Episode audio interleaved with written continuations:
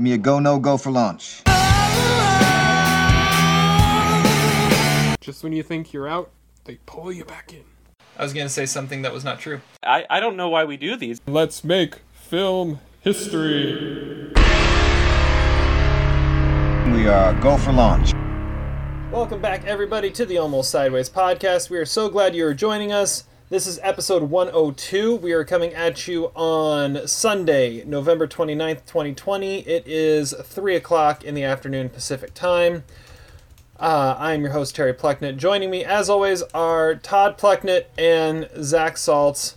Uh, Todd, it's been almost like a week and a half since we've had any Seahawks football. This is uh, this is kind of weird, isn't it? Yeah, I mean, we're not right before or right after the game for two weeks in a row. It's just, uh, it's not normal. Yeah, yeah. It feels like a couple bye weeks in a row. Uh, Zach, have you had a chance to watch any of the uh, of the wide receiver playing quarterback for the Denver Broncos today? Uh, I have not, um, but uh, I, I'm sure he's giving an awe-inspiring performance. I heard that they wanted to use one of their uh, coaches, right? Yeah, they wanted to use their their like quality control coach, and uh, and the NFL said no. uh, anyways, uh, make sure you're checking us out everywhere on the internet. Uh, find us on Apple Podcasts. Find us on Stitcher, Spotify, Pandora. You can also find uh, clips of our podcast on YouTube. Uh, be watching for our episodes. Be watching for the Daily Notes hosted by Adam Daly to come out on the same podcast channel. Uh, you can also find us at almostsideways.com. Find us on Facebook. Find us on Twitter. All over the place. All that. It's out of the way. It's done. It's over with. Okay. Uh, Zach, what are you drinking? I'm having out of Free State Brewery uh, the Copperhead Pale Ale. That has probably been here since September. I was gonna say th- this is a this is a multiple uh, multiple appearance uh, beer here. Yes, very much so. It's a E- gift. e- the gift that keeps on it- giving. Either you don't drink it much, or uh, or you drink it a lot. That, that that I mean, those are really the two options there. I'll let the, the viewers decide. Uh, Todd, what do you got? Uh, so I have a mixed drink that is 99 proof uh, orange schnapps mixed with cranberry blood orange juice. So it's kind of not gangster and gangster at the same time. Well done, well done. Well, uh, I have a beer here. I got it from Ridgewalker, but it's not a Ridgewalker beer. It is uh, from uh, Ale Asylum Brewery in Madison, Wisconsin, and uh, it is a special beer that I think no matter what you're, where you are, no matter what you're doing, no matter what you think about the times that we're in, I think this is a sentiment all of us can uh, can relate to. This is their F COVID beer. Nice. Um, yeah, yeah. with a V It, it's spelled a little creatively because that's a yeah the giant V in the middle, and there's an asterisk there that's and underneath it says also hoarders. So It was so a well chosen beer. Mm-hmm. All right. Well, let's get into this. We have a lot to be talking about today. We're gonna go over what we've uh, what we've been watching. We're gonna be talking about a brand new movie that is uh, a potential awards contender that came out this week on Netflix, and we're going to be deep diving a classic film from 30 years ago. But let's uh, start this off. Uh, Zach, what have you been watching this week? All right. Well, last night I watched the pay-per-view fight between Mike Tyson and Roy Jones Jr. Does that count? Oh, boy. Okay, so I need to I need to Yeah, unload a no, go bit for it. Go for So, it. Just do it. I mean, Just first of all, it. it's more money than any movie I've spent uh, money on. Oh, for, for, I, I should confess, I'm not the one who spent money buying it. Um, it this was the result of in-laws. Uh, but I do have to say, it was it was more entertaining than most of the three and a half hour movies I've seen uh, in my life. Um, the event was sponsored by we- something called Weed Maps, w- which was very evident because there was this emanation of smoke perpetually coming in the background. And then midway through, there was a great what what I thought was going to be a cameo appearance by Snoop Dogg, but it ended up being like an extended appearance.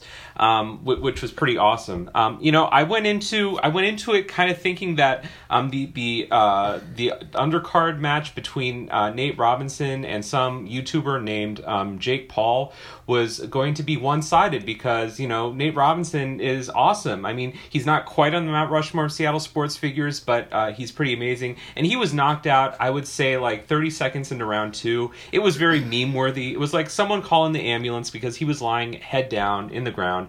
But I do have to say the the biggest um, loser of this event was Mike Tyson because I mean he's got to pay the alimony checks. He's got the 10 million dollars coming in from this event, which is great. But if you watch the fight, there is no way that should have been a draw. It is so obvious that the that the judges really just wanted another rematch between these two fighters because Mike Tyson, you know what? It's like what Bradley Cooper in The Hangover said. He's still got it, man. He was like svelte on his on his feet. You know, he's he's hundred pounds less, um, and and he was re- really given given it to, to Roy Jones Jr. And um, quite honestly, I'd never heard of Roy Jones Jr. until I watched this, but apparently he was a big fighter at some point in his career.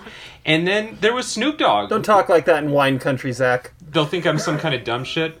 Well, yeah. Well, Yeah. well, I think I think Snoop Dogg was the highlight of the night because Snoop Dogg randomly broke into like uh, spiritual hymnal midway through the the Jake Paul fight, and then his best line of the night was when Mike Tyson and Roy Jones were fighting. He said, "That's like t- when two uncles are fighting at the barbecue." And um, that was like uh, just just comedy gold there. And um, you know, it made it made me want to download the Weed Maps app on my phone, which I think was the whole point of the of the spectacle. So, uh, cheers to, to to Roy Jones and Mike Tyson. May the rematch come in the next eighteen months, and we can get some more money. All right, uh, Todd. What what uh, what Nicolas Cage movie did you watch for uh, for this week? Well, from one fight to another, I have I watched Jiu-Jitsu, the 2020 movie by Dimitri Logothetis, which is one of two Nicolas Cage movies that actually came out last week. The other one I'd have to pay $150 to go watch a personal watch party at the theaters for. That was The Croods too, but Jiu-Jitsu seemed like a better option.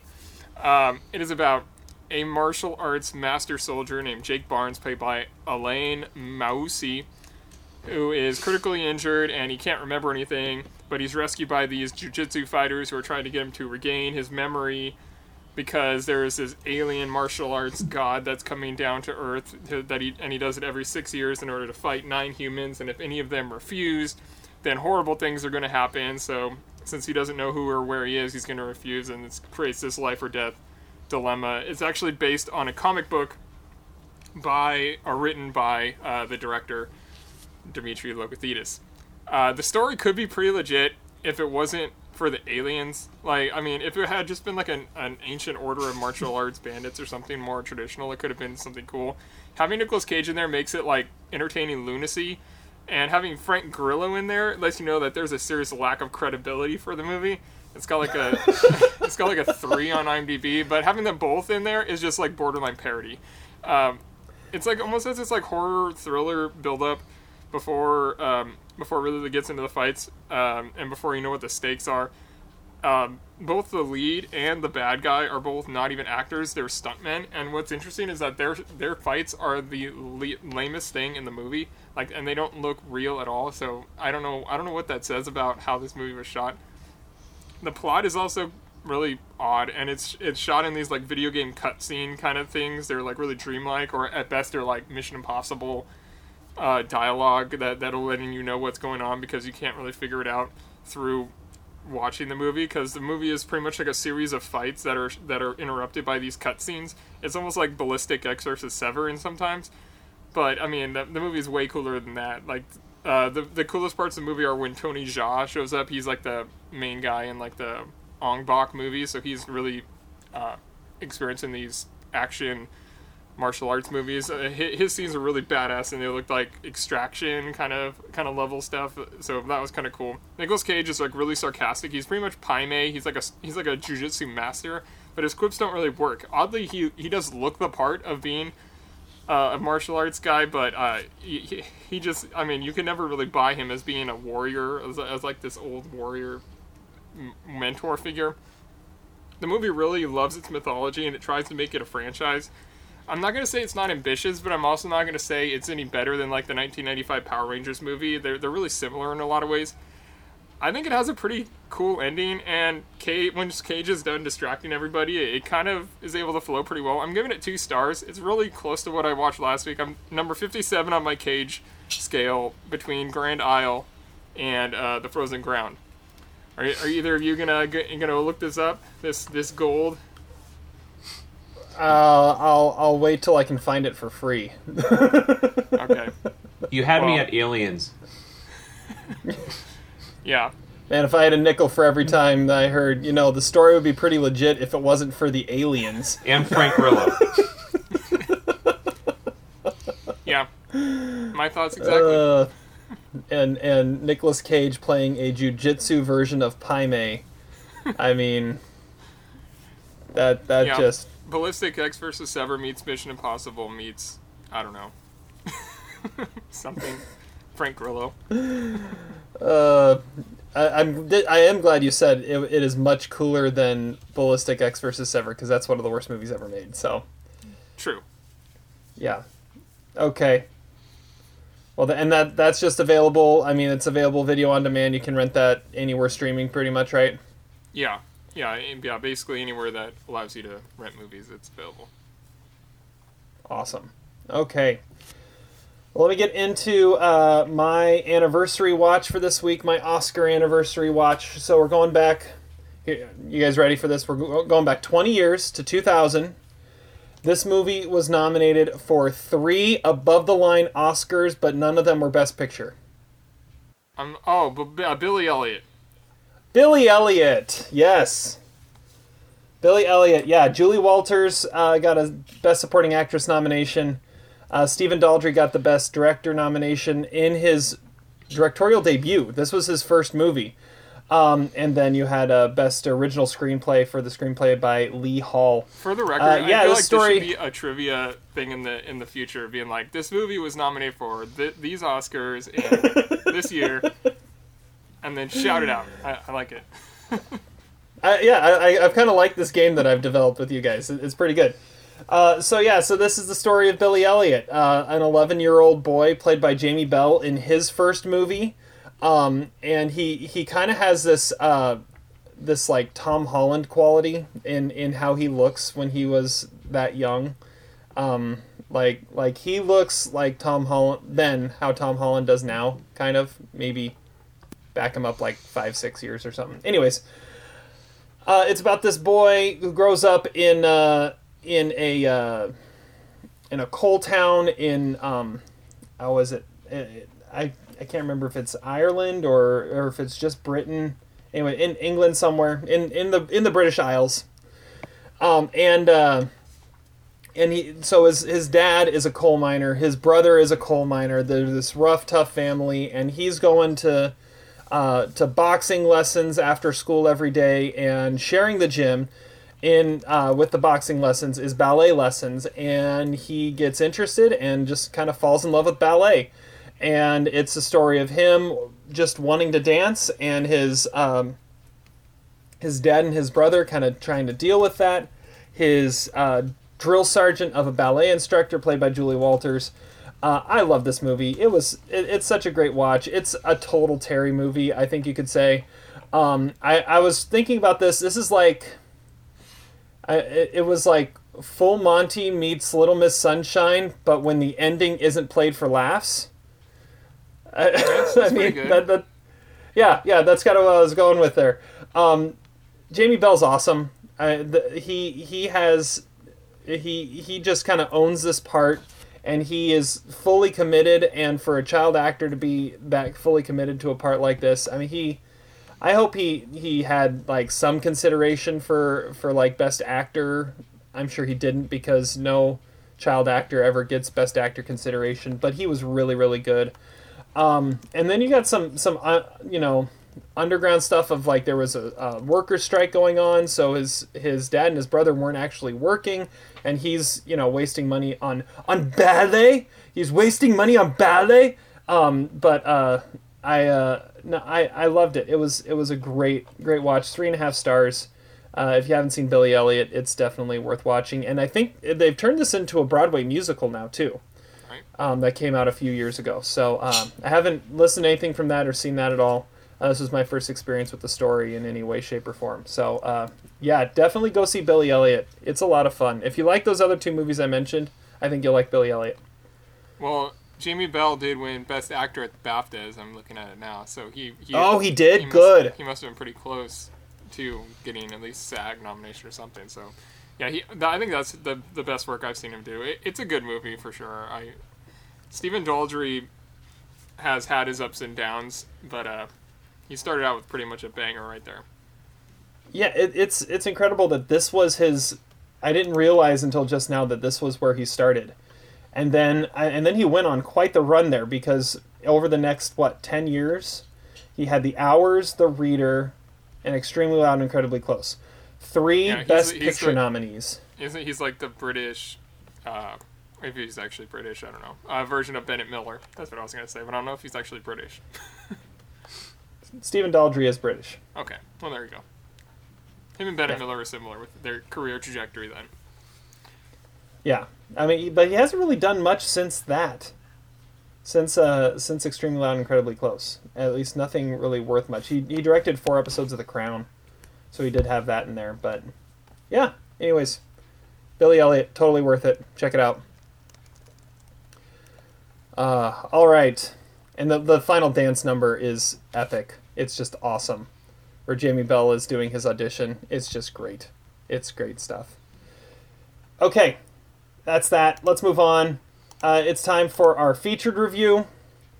And uh, going into this week, um, we knew this movie was going to be a very fascinating movie to see kind of where the trajectory of this went. Uh, I know a few weeks ago, Todd and I already crapped on this movie just when the trailer was released, as we were talking about Oscar contention stuff. Uh, so we are reviewing Hillbilly Elegy. Do you actually want to be dead, Mom? Or are you just too lazy to try? Oh, I tried. Plenty. You've always got a reason. It's always someone else's fault. Some point, you're gonna have to take responsibility, or someone else is gonna have to step in. Who? Huh? Who? You? Uh, it is the latest film from Ron Howard, uh, straight to Netflix, so you can watch this at any point at home. Uh, let's see here. Uh, Todd, I think we're going to you first on this one. So tell us all about Hillbilly Elegy and what you thought. Okay, it is the story of J.D. Vance, played by Gabriel Basso in the older version. Uh, and he is a Yale law student who returns to his humble beginnings in Middletown, Ohio, where he's facing issues with his relapsing mother, among other things. Sort of a movie about Appalachian values and the societal issues in that region about and how they shape the lives of the people who live there. It shows JD as both an adult and as a child when they first moved to Ohio from Kentucky and they struggle to adapt to the new surroundings and yet become how they became a part of that community.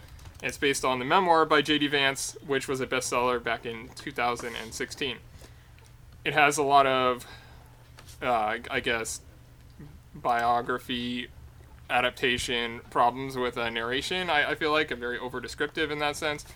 It combines the worst parts of Ron Howard with the least interesting parts of Amy Adams as well, it, and it comes together in this like indie stupidity stereotype mess thing. Like I think Amy Adams is excruciating to watch. She, we like we get a lot of strung out drug addict characters in movies, and she just makes you cringe in this movie. Like I, I think it's just bad, over the top acting, and probably the worst performance of her career. Uh, it feels kind of like Julian Schnabel's Miral or Stephen Daldry's Trash or even like a the shipping news or something. Uh, it, it, it's like begging for Oscars, but not nearly as important or dramatically effective as it thinks it is. It, it feels like it belongs like in the early 2000s or like a direct to video Lasse Hallstrom movie.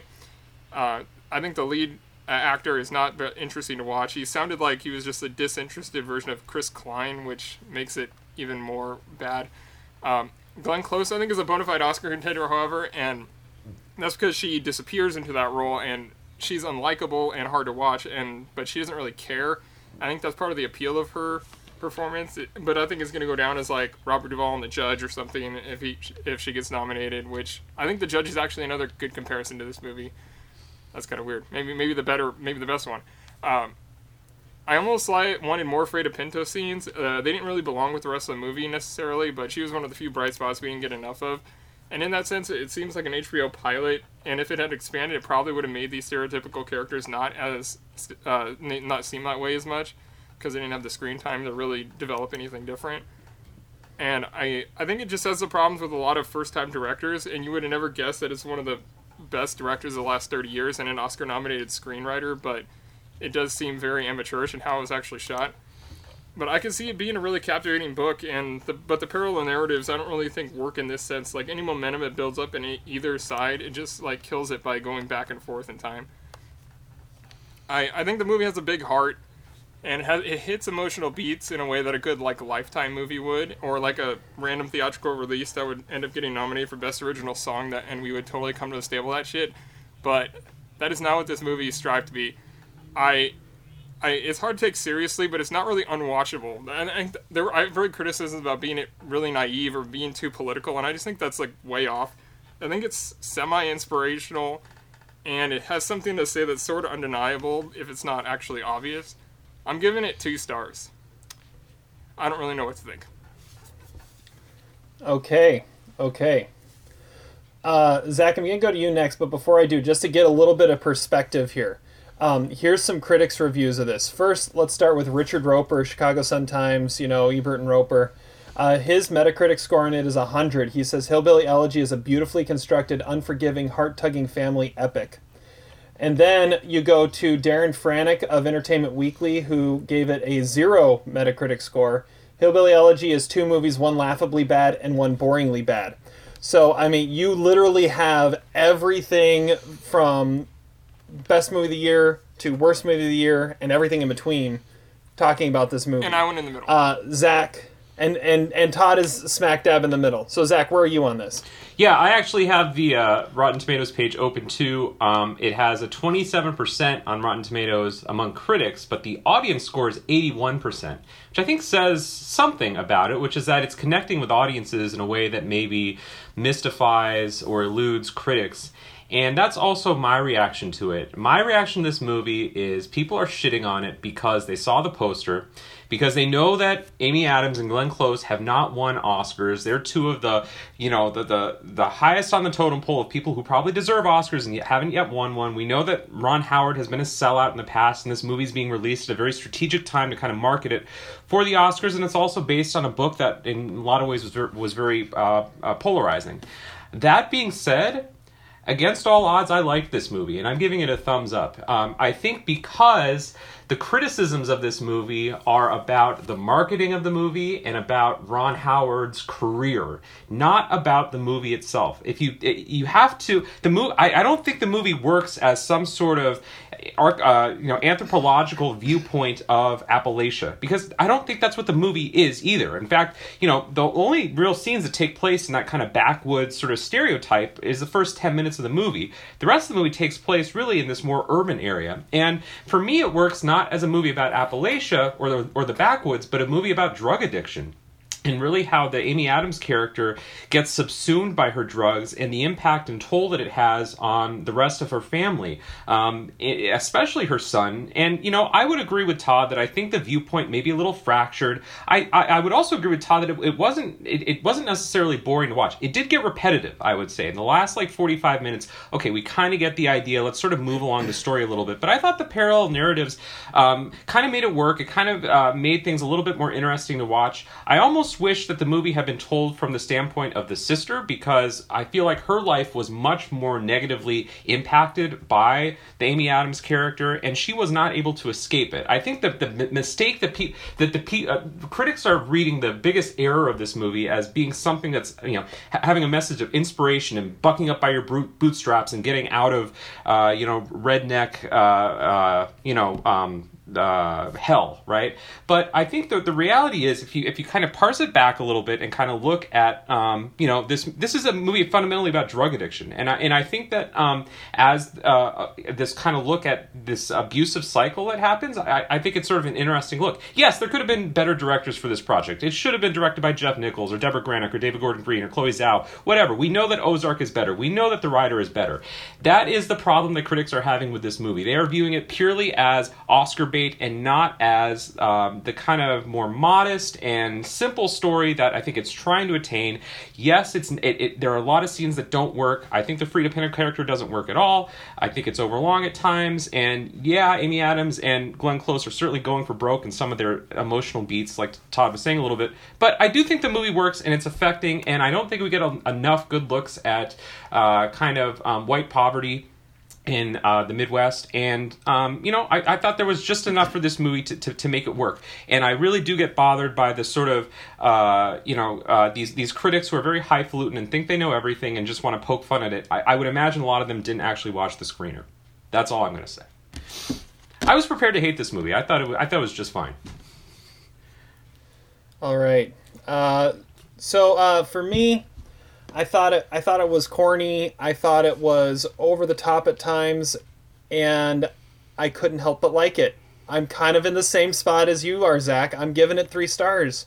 I I it had this just this likable quality to it and if you just stop and I'm I was kind of in the similar spot as you were. If you just kind of stop and and tune out the noise for a little bit and just take it for what it is, it's it's a very entertaining uh moving movie about about this about this family. Um, like I said, it is corny at times. It is over the top at times. I was thinking about it, and Amy Adams in this movie, I feel uh, the best comp I could give to it is like Renee Zellweger in Cold Mountain, right? J- just an over the top, screaming, screechy performance, saying "Give me the Oscar," and it worked in Cold Mountain um, because that was a whole different time. and I don't think it's going to work for Amy Adams here, but I think she has a very good shot at getting nominated. I think Glenn Close is going to get nominated. I like Todd's comparisons of it just kind of being a token nomination and not her actually competing for it, though. Uh, I wouldn't be surprised to see this movie up for Best Picture because every year over the la- every time over the last few years we've had one of these movies that is just this polarizing movie that everyone tells you, no, no, no, you're supposed to hate this movie. You are supposed to hate this movie. And then it ends up getting, I mean, it, it's this year's Green Book. It's this year's Joker. It's this year's polarizing movie that that there are people on on both sides that feel very strongly about this movie. And I think if you just tune out the noise and just watch the movie, it's a very enjoyable, entertaining movie that has a, a solid story when you bring it down to to just the simple version of it and and Zach, I think you're right. I think a lot of these people already had their their review written when they watched the trailer, exactly. like Todd and I did. Todd and I we we we said it on this podcast when we watch a trailer. We said how has, has there ever been a movie where you know exactly what the movie's going to be and you know exactly how everyone's going to react before you even by just the trailer, and and it, it turned out to be something. I, once I sat down to watch I said, okay, I'm going to give this movie a chance. And it didn't disappoint. I, I really liked it. Um, and despite its flaws, I it, it's kind of like the family that, that, that it portrays. It's got its flaws, but when it comes down to it, you kind of have to root for it. So, uh, so yeah, three stars for me as well. So if you think the movie is about drug addiction and you think the movie is about those characters and why is the main character not the not the Amy Adams character? Well, yeah, that was my that, that was the biggest flaw I had with the movie. I don't I don't know really why it's told through J.D. Vance's perspective, other than the fact that he wrote the book that it's based on.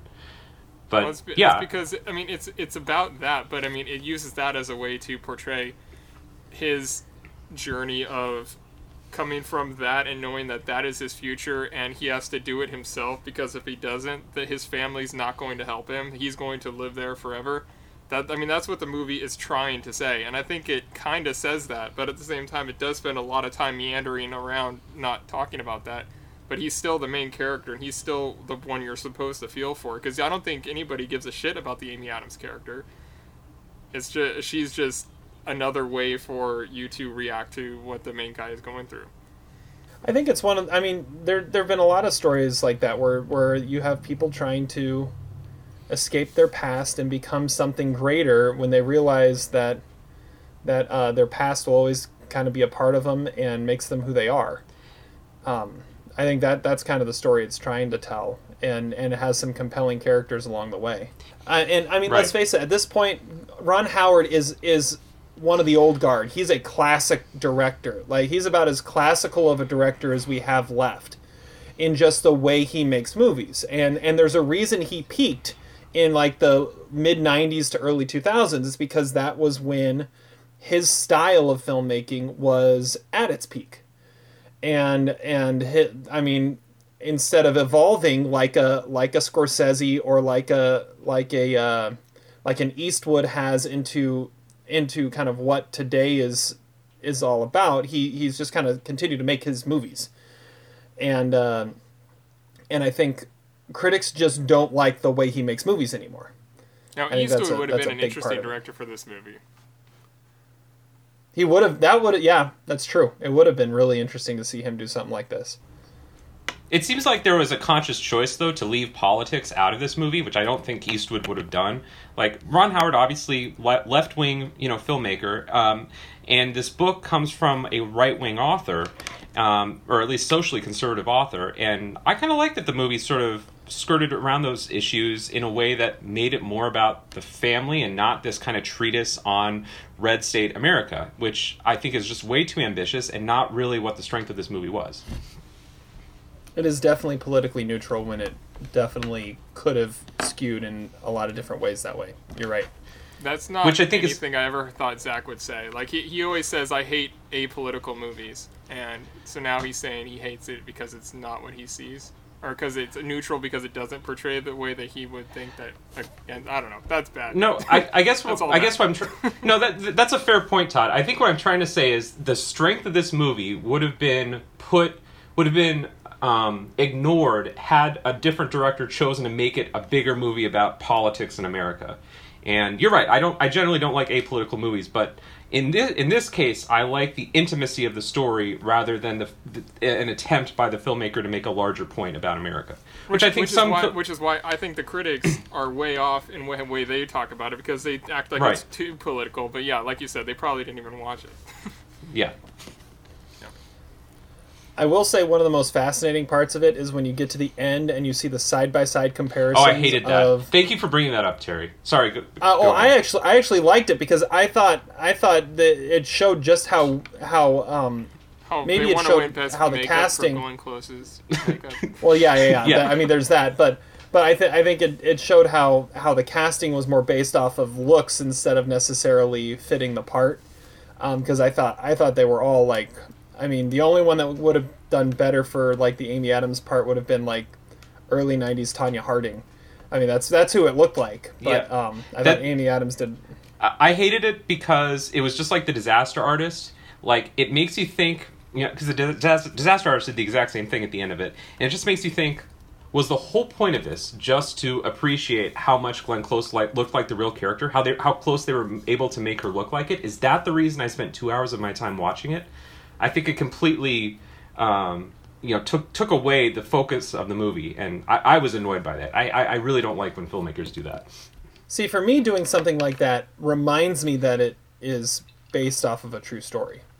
When when you're in the in the heat of a movie, it, it's easy to forget something like that, and then doing that of showing the side by sides or something like that, it reminds you that this that you're watching something that actually happened. Yeah, it also probably should have been a mini series, like we've said about every movie that's come out, because especially toward the end, it felt like they were just kind of picking and choosing pieces from JD's life after the flashback sequences, but before the current day sequences, that you know really felt um, un- underdeveloped. Um, so I would have liked to see more of that, but uh, you know, alas, pick and choose whatever they want. And how yeah, how often do we say that now? Every movie would be better if it were long form, long form Well, and that's no mistake because all we're reviewing are movies that are direct to streaming. So Yeah. Yeah, but I mean that's because that's all there is right now. right, and but I mean that, and but that's maybe that's what they were left with. That's why all these movies get bought by the streaming companies because they're not ones that would be viable in a big theatrical release, even if it was possible to have one. So so uh, so yeah, let's let's move on. But uh, yeah, we've got two people giving it three stars. Todd's giving it two. Uh, it's available on uh, on Netflix, and again, it is a very like we're saying right now, it's a polarizing movie. But I think I think it's worth the watch to to make that decision for yourself. Let's move on into our deep dive.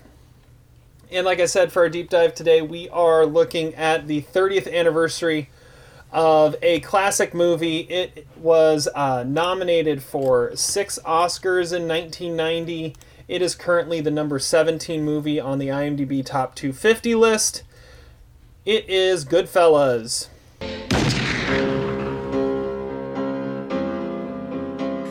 Us to live any other way was nuts. and we were treated like movie stars with muscle. We had it all just for the asking. It's gonna be a good summer. It was a glorious time. Uh, we had to do a we had to do a big one right after we did the sideways deep dive because you can't just come off of that to to just average deep dive stuff. So we had to go with a big one, and we've been saving this one. We did a lot of Scorsese early on in the year, and so we wanted to we wanted to save one for the end of the year. And here we are, almost December, and we're finally getting around to Goodfellas. Uh, let's get into this. Zach, you are our trivia master for today. Uh, so take the lead. All right. Well, we're just going to do uh, standard trivia. So uh, we're going to start with Terry. So if Todd could exit the line for a couple moments, and I don't know if I can. All see, right. Can I? I don't know if I can see him. Is he off? Uh, yeah, he, Okay. he's off. He's he's out. Okay. So I have nine questions, Terry, and they're worth fifteen points. Okay. Okay. First question: What is the name of the Denver Broncos starting quarterback today? No, that wasn't a real question. I, I asked that as sort of a, a, a practice question, but did Kendall Hinton. Yeah, okay. All right. Real real question. What what is the bet that Morrie makes when Henry and Jimmy shake him down for the money?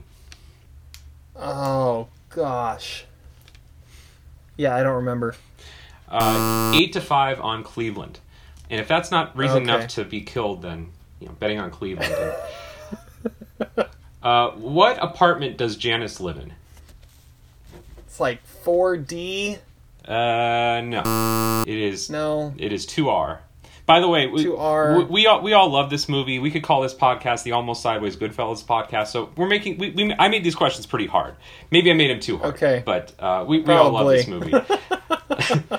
we'll see. Okay, this is two two point question. What are the names of Henry and Karen's children?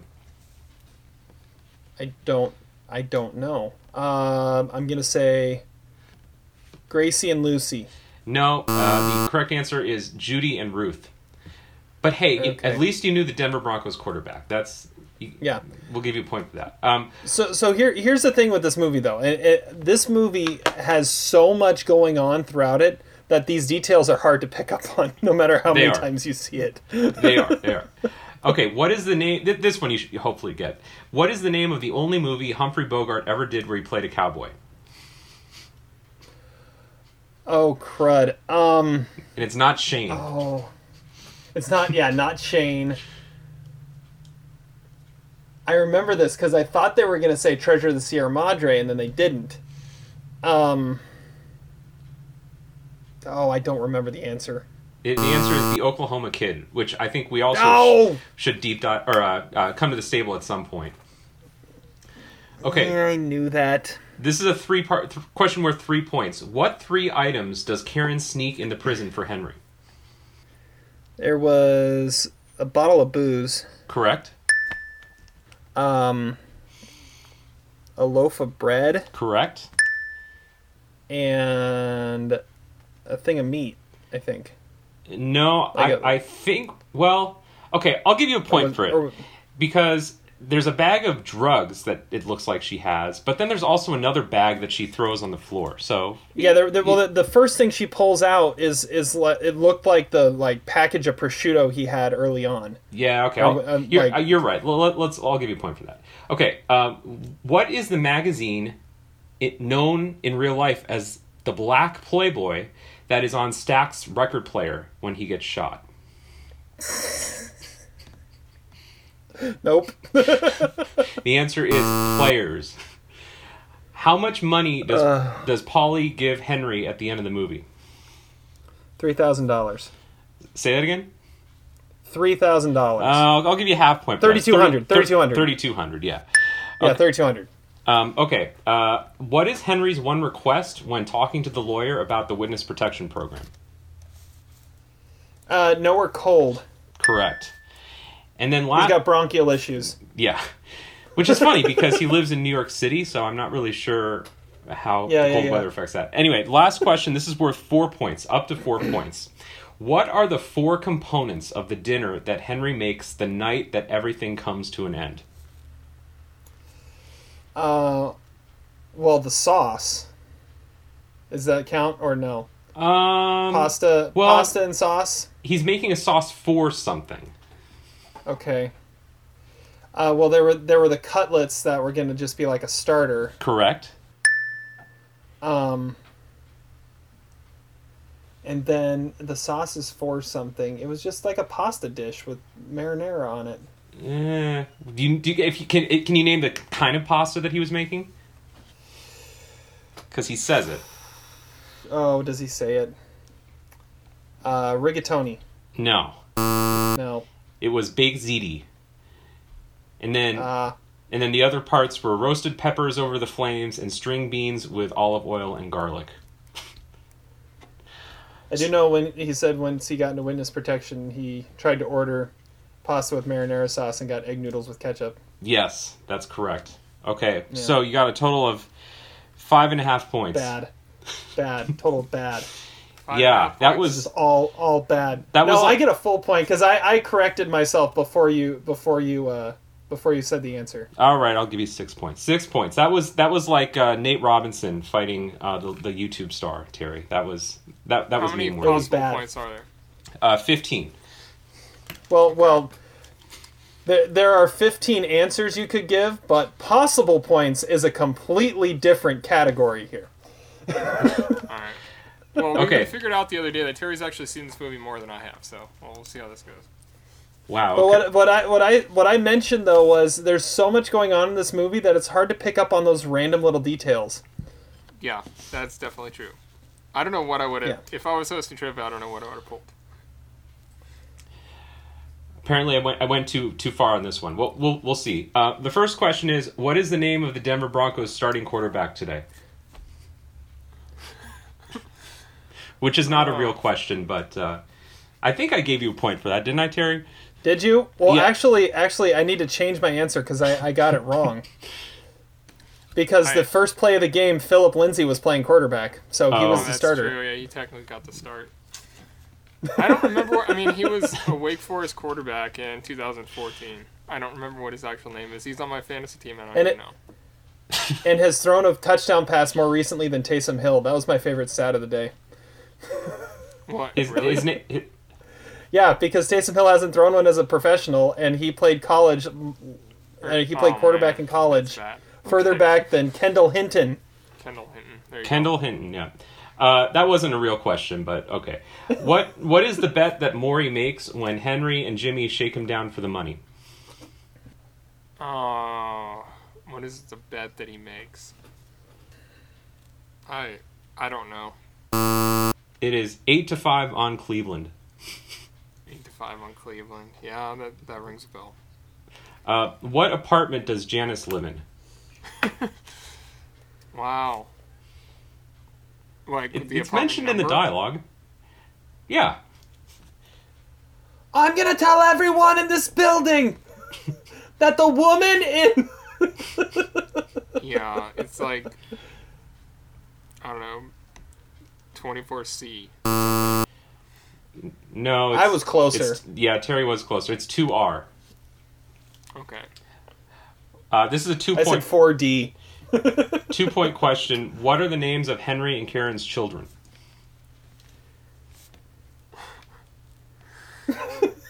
I'm telling you, Man. possible points is a relative term in this quiz. Because they're impossible questions. Uh, I'm gonna say Charlie and Jimmy. Oh, you didn't even get the right gender. Um, that's impressive. uh, their names are Judy and Ruth, and they're both girls. All right, I get a half point for that. Yeah, I think Todd. I at least Todd said loses- two girl names. I'm gonna have Todd lose a half point for that. That Okay, that that works. Okay, so um, Todd's at minus a half now. minus a half point. What is the name of the only movie Humphrey Bogart ever did where he played a cowboy? And the answer is not Shane. It's funny. I was gonna ask a question like similar to this later, but uh, I don't know. I don't know what it is. It's- I don't know what the answer is. It's the Oklahoma Kid. The Oklahoma Kid. That's it. Yes, which I think we should come to the stable at some point. Um, what three items does Karen sneak in prison for Henry? Uh, scotch, pills, and it's gotta be. I mean, it was like bread. Correct. And Terry said that there was also a cutlet of meat, which I accepted too, because there was another bag that she threw, but it wasn't really clear what was in it. But those three are correct. What was the name of the magazine, known in real life as the Black Playboy, that was on Stack's record player when he gets shot? I I don't even have a guess. Uh, the correct answer is Players. Um, how much money does Paulie give Henry at the end of the movie? Uh, thirty two hundred dollars. Correct. What is Henry's one request when talking to the lawyer about the witness protection program? I don't know, like where where he ha- would have to live. Uh, can you be more specific? He had a request about where he wanted to live. Uh, he didn't. I don't know. What did he I'll- say? I'll I give don't- you- he doesn't. I don't know. I'll give you a half, half point for that, which will, uh, you know, negate the uh, wrong gender of his children. Um, that he doesn't want to be sent anywhere where it's cold. And then the last question, worth four points. Um, what are the four components of the dinner that Henry makes the night that everything comes to an end? And just as a reminder, you're at four points and Terry is at six and a half points. so you need, Um, you know, three to win. Well, it was Michael's favorite dinner. He wanted to make. It was like uh, he was preparing the meat and the pork butt for the sauce. Uh, I assume there was. I assume that meant there was pasta. Right, Are- but what is kind that of all pasta? Those, is that all? Is that all spaghetti? Is that what you? What I'm trying? No, not spaghetti. Uh, uh, there was something with uh, with celery. Uh, not not quite. He's chopping up celery uh, before he even makes the meat. This is painful. Yeah, I think I think we're just gonna have to end it. The correct answer is baked ziti with meat gravy, roasted peppers over flames, string beans with olive oil and garlic, and fried cutlets as an appetizer. Well, I mean, that's not what they actually show him do, though. They show him Well, yeah, chopping but- up That's celery. what he says. It's for the sauce, I'm assuming. And he's, I don't know. I just and he's making the, his meatballs, and the, and he said he has to do something with the pork butt to in, in order to for the sauce. I don't. I mean, I don't. that's a weird question. If you're going by what he's saying and not by what he's doing. yeah, I went by what he's says that, saying. though. I don't know. Well, whatever. yeah, Terry don't- wins, I guess. Terry wins. By the way, while while uh, we were witnessing that torture right there, I was uh, looking up. The Oklahoma Kid is available to rent on Amazon and Vudu and Google and all that fun stuff for like three or four bucks. So Nice. we should totally come to the stable. That Jimmy Cagney too. It's Jimmy Cagney and Humphrey Bogart. All right, well Todd, you picked Goodfellas for our for our deep dive today. So uh, so tell us uh, uh, about uh, your experience with this movie. Uh, I don't know when the first time I actually watched it was, but I, I, I mean, I, I love mob culture, and so this is one of my favorite movies, obviously. But I mean, like I said, I haven't seen it that many times. Probably, I made this maybe my fourth time seeing it all the way through. Uh, it's the story of uh, Henry Hill and how he becomes a mob uh, hitman, kingpin almost, and then becomes a uh, an informant against the mob and uh, it's based on a book called Wiseguy, which is actually my favorite book. And um, it, it's it's a really fascinating movie. It's Scorsese making a movie that he didn't necessarily know that he wanted to make until he actually came across the material, and it's it's a it's a fascinating movie. It's a really real life look at mob. It, it doesn't at the mob. It doesn't like uh, over romanticize anything. Um, Ray Liotta, uh, Robert De Niro, Joe Pesci, just absolutely in their element, in their prime, and um, yeah, it's it, it's it's one of the best movies of the last thirty years, and uh, I think it's going to be an interesting movie that we talk about together. So I was looking something up here.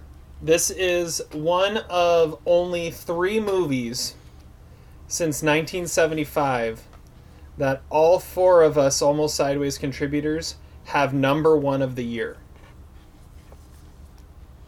Can you name the other two movies? In the Well, not Schindler's List. and Fargo. Not Schindler's List. Yeah, that Fargo. What did you say, Todd? In the bedroom and Fargo is Far- what I said. Fargo is correct. In the bedroom is not. The Deer Hunter. In the bed, I have in the bedroom number two. The Deer Hunter is, is we all have number one. Uh, yeah. So so Goodfellas. I, I echo a lot of what Todd Todd said. It is it is one of those movies that um, I think has to grow on you a little bit, maybe, because like I've mentioned a couple times already, there is so much going on in this movie, and until you are familiar enough with the basic plot to just sit back and be able to relax and enjoy what you are actually seeing go on, um, it, it, might be a little harder to, to really see how great it is. Um, I remember it, it was one, um, I've seen it probably four or five times now. Um, and the first time I watched it, I'm like, okay, I can, I can tell this is a movie that is supposed to be great and and there's greatness there. I just don't fully get it quite yet. And then every time I've watched it since, I'm like, okay, no, this this movie's great. This movie, it, it gets better every time because you get something new out of it every time you watch it. You catch something new because this is a movie that I mean, it's almost two and a half hours long. It is one of the few movies that I've seen where you could say it is non-stop action. Like every scene has this frenetic pace to it because everything is moving forward at such lightning speed because Henry Hill's life moves at such lightning speed and there is so much story to tell that um that it, it just it has to just keep going and keep going and keep going and it makes it one like I said once you're able to slow it down and really enjoy it it makes it so much fun and entertaining to watch but um but it sometimes can take you a little while to get there. I'll say. Zach, how about you? What do you, what are, are uh, what's your experience with Goodfellas? Oh, I disagree with you, Terry. I, I think the first time I saw it, I instantly loved it, and I've loved it ever since. For me, it's a top 10 movie of all time, maybe a top 5 movie of all time. Every time I go back to it, you know, I notice new things to it. I, I think both Goodfellas and Pulp Fiction are the Citizen Kanes of our lifetimes. I mean, they are movies that defined maybe redefined what it is to make movies and I think have inspired countless filmmakers, not just in terms of the storytelling or its stylistic innovation, but just um, you know its its characters, its dialogue, um, how influential it is. I mean, it's the reason why The Sopranos became a show. The Sopranos is one of the one or two greatest TV shows of all time. It launched uh, you know the career of, of, Ray Liotta and Lorraine Bracco. Um, it's quoted endlessly, um, and yet people return to it, and it at, least for me, it never grows stale. It's a part of a great eternal debate about the 1990 Oscars, about Scorsese's career. I believe it's the greatest film that, that Marty ever made. And um, you know, uh, Todd's right. I mean, it, it's it. He was a little reluctant to, to do it because you know he felt like he had been had had done that territory before. But if you look at it, it's also the movie that he probably had the most influence over the script because he is listed as a co-writer. And um, it's just uh, one great classic scene after another. His mother is amazing in it. It maybe has the greatest soundtrack of any movie ever made, and uh, it's just spectacular in, in every way. So I, I, I can't speak uh, more highly of it. I think this is the maybe the best movie we've ever deep deep dove, with the possible exception of Sideways. All right, so this movie was nominated for six Oscars. I mentioned before. It won one, and that was Joe Pesci for supporting actor. It was also nominated for Best Picture, Best Supporting Actress for Lorraine Bracco, Best Director, Best Adapted Screenplay, and Best Editing. Um, I, I think we could all say it deserved more. what What would you say is the most uh, the most frustrating omission in uh, its Oscar nominations? What's kind of interesting about the 1990 Oscars is even though I would put Goodfellas in my top 10 and I definitely would not put Dances with Wolves in my top 10, I've always sort of been on the side that even though Goodfellas is the better movie, I don't really have a huge problem with Dances with Wolves winning Best Picture because that is also a really great movie in a completely different way. It's impossible to compare them. I think it's an important. Uh, uh, Dances with Wolves is an important movie that I think holds up really well, and it's just not fair that those two movies came out in the same year because I think in any other year, Dances with Wolves would have been a much more deserving winner. But um, as a result, I mean, yeah, it's insane that this movie didn't win Best Picture, and it's insane that it didn't win more Oscars. Um, and you know, I, I, think you could look at any number of uh, award. I mean, you know, for example, best best sound. I mean, it, the use of sound in this movie is is incredibly innovative. It wasn't nominated for best art direction. Um, it, you know, uh, the, the, any it should have been nominated for for every single. Uh, um, oh, not even cinematography. I mean, that's nuts. How is nope. this movie not nominated for cinematography? The Copacabana I, I scene is maybe know. the greatest single take uh, shot in movie history. Well, maybe the most iconic. So what won mm-hmm. best editing? Was that Dance with Wolves as well? Editing was I'm getting it here. Editing was Dances with Wolves beat Ghost, yeah. Goodfellas, The Godfather Coda, The Death of My Oh, oh.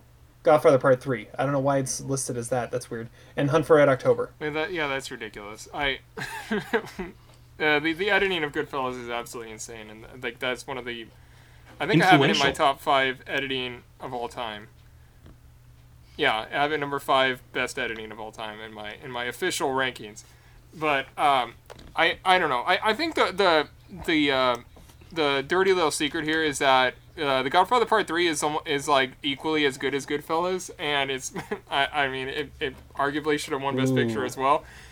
But I mean Goodfellas I do have ranked higher, and it is a I mean and it's it's absolutely absurd that Marty didn't win Best Director this is his yeah his his masterpiece of directing that he ever made and yeah zach said it yeah the the other below the line categories that it was snubbed for are ri- just ridiculous yeah yeah the sound design is amazing and the, the cinematography especially the tracking shots are are are were innovative and uh, something you've never seen before and I mean, and Ray Liotta for Best Actor. I mean, I I will never understand how he was not like he didn't get nominated yeah. for a damn thing like absolutely nothing. And he, I, I mean, I think he gives one of the best performances of the entire 1990s. That's the one I was going to mention. Is Ray Liotta for Best Actor? He deserved to be in there. I mean, he, he was he's the embodiment of this movie, and uh, like for the last 30 years, he is like the epitome of a gangster, right? I mean, just Tommy because Vercetti of this Hill. movie. Like exactly, exactly. go even go to Grand Theft Auto. And and Todd, I know we talked about a few weeks ago when um, my anniversary movie was Reversal of Fortune, and we talked about this was a fairly weak year when it came to Best Actor. I mean, the five were Jer- Jeremy Irons for Reversal of Fortune, Gerard Depardieu for Cyrano de Bergerac, Kevin Costner Dances with Wolves, Richard Harris The Field, and Robert De Niro Awakenings. Like there there are no performances in there that just make you go wow. Yet you have Ray Liotta who was left off the list that makes you go wow. And well, and he's not Pacino even in Godfather. That's one of his three best performances and I mean, I, I don't know. Yeah, it's a weird it's a weird list overall anyway. And I mean, I don't know. Do you think De Niro split votes with himself, or do you think he was supporting for Goodfellas? Because like I, I saw like the BAFTAs nominated for Best Actor and not Best Supporting Actor. I think De Niro was absolutely good enough to get nominated as well.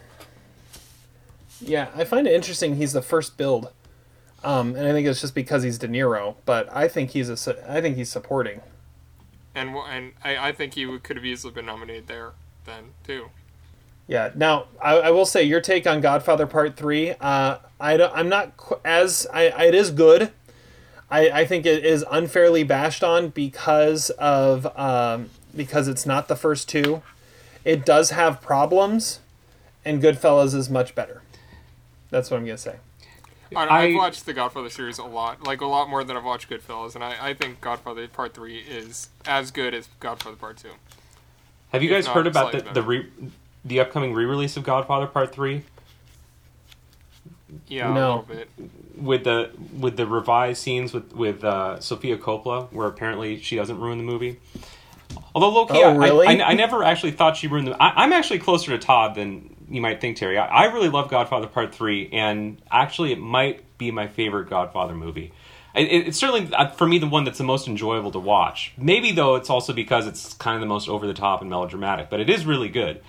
I think 1990 is, is quietly a really strong year. Um, and like I said, I, I think I think Dances with Wolves is a, is a really good movie. It's in my top five of that year as well. But I think like Pulp Fiction, this movie just divided, you know, especially older conservative Oscar voters, probably because of all the violence and profanity. And you know, I think they wanted to. This was very much at a time when the Oscars wanted to be a family friendly sort of entertainment event in sort kind of the old fashioned sort of Jerry Lewis way. And uh, yeah, they they weren't going to have any of the you know the, the profanity and violence of this movie.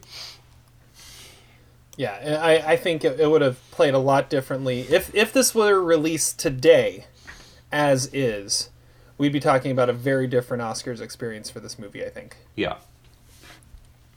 I mean, just look at The Irishman. The Irishman is like the the you know the AARP version of Goodfellas, and it got like eleven nominations. Yeah, but I mean, e- similarly, Goodfellas won one Oscar and The Irishman won zero. I mean, they were treated the exact same. Same with Godfather Part Three in that way too. That's a good point. That's a good point. All right, well, uh, let's uh, let's move into some of the stuff we're going to be talking about here. And our first thing that we always do is we always do a recasting. If this were movie were made today, what would it look like? And this might have been like the hard. I mean, we say this every time, but this one was really hard. It's not. It's not harder than Sideways. It's not harder than Sideways, but these are like these are some iconic actors playing iconic roles. I mean, Sideways it was it it was hard because those actors basically are those characters. This was hard because you've got legends playing the parts that made them legends, and in a lot of in a lot of ways, and um, and just iconic. So uh, let's see what we got here. Let's see what happens. Uh, we're going with. Um, oh goodness gracious! We're going with uh, Jimmy Conway first. Brought to us by Robert De Niro. Uh, Todd, I'm going to you first. Who's your Jimmy? Uh, my Jimmy is Bradley Cooper, and he, I mean, he he's grown up idolizing De Niro, and he has that aura about him. He can, especially like in movies like War Dogs or something. He shows up, and he's the he's the he's the guy, like you know he is, and that that's all really like like that that character isn't that difficult to play necessarily, but um, I think Bradley Cooper he shows up and you know that that he's the guy who's handing out uh, you know hundred dollar bills to someone to keep the ice cold, you know. Yeah, that that's. I, I, I was thinking about Bradley Cooper too. Uh, Zach, who do you got? I went with Joel Edgerton, someone who can play dark, rugged, serious, but not necessarily scene stealing. I mean, p- p- part of what's great about De Niro in this movie is that he really uh, um, he he doesn't indulge at all in this role. It's a very like low key role. There's no over the top antics, and I think Joel Edgerton is also really good at that. But also someone who can be menacing even in that sort of solitude and, and quietness. And definitely not a- Sicilian. No, that's true. But but neither was Jimmy Conway. So Right. Uh, yeah. Um, and uh, and I like something something you said. I remember the first time I watched this movie, I was like, "Ooh, De Niro's in it's De Niro in Goodfellas," and I watched him like.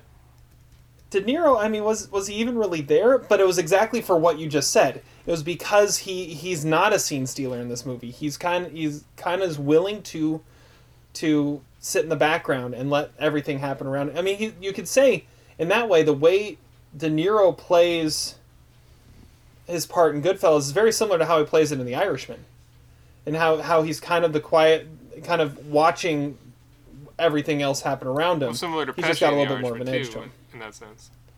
Yeah, yeah. Um, you could almost say Pesci in The Irishman is kind of like Paulie, but um. Anyways, uh, all right. My I, I thought the low hanging fruit here was, I mean, De Niro was Scorsese's boy. The low hanging fruit was just cast Leo DiCaprio, Yeah. Um, but I didn't want to do that. I wanted to try to do something different. Try to think outside the box a little bit here. I don't know how how well you guys are gonna like this one, but my my Jimmy Conway is Michael C. Hall, I and uh, I yeah, I don't know. I, it, it, it's it's I it's a like little it. out there, but uh, but I mean, if you want some someone to be kind of quietly menacing in solitude, I mean, how much more menacing can you get than Dexter? But um, but I think I think he could he he kind of has the look of you know he, he tries to be a calming influence, but you know that there's something something in there that's gonna that that can strike at any moment. I don't know. I don't know. I, it, it wasn't. It, I didn't love it, but also at the same time, I could see it really working well. Well, Michael C. Hall is more like he's got those psycho eyes, and I don't think I don't think Conway is a a guy who is necessarily like a psychopath. He's a calm, cool, collected, cold-blooded killer. You know, I, I don't think he I don't Yeah. think he ever turns psycho at any point.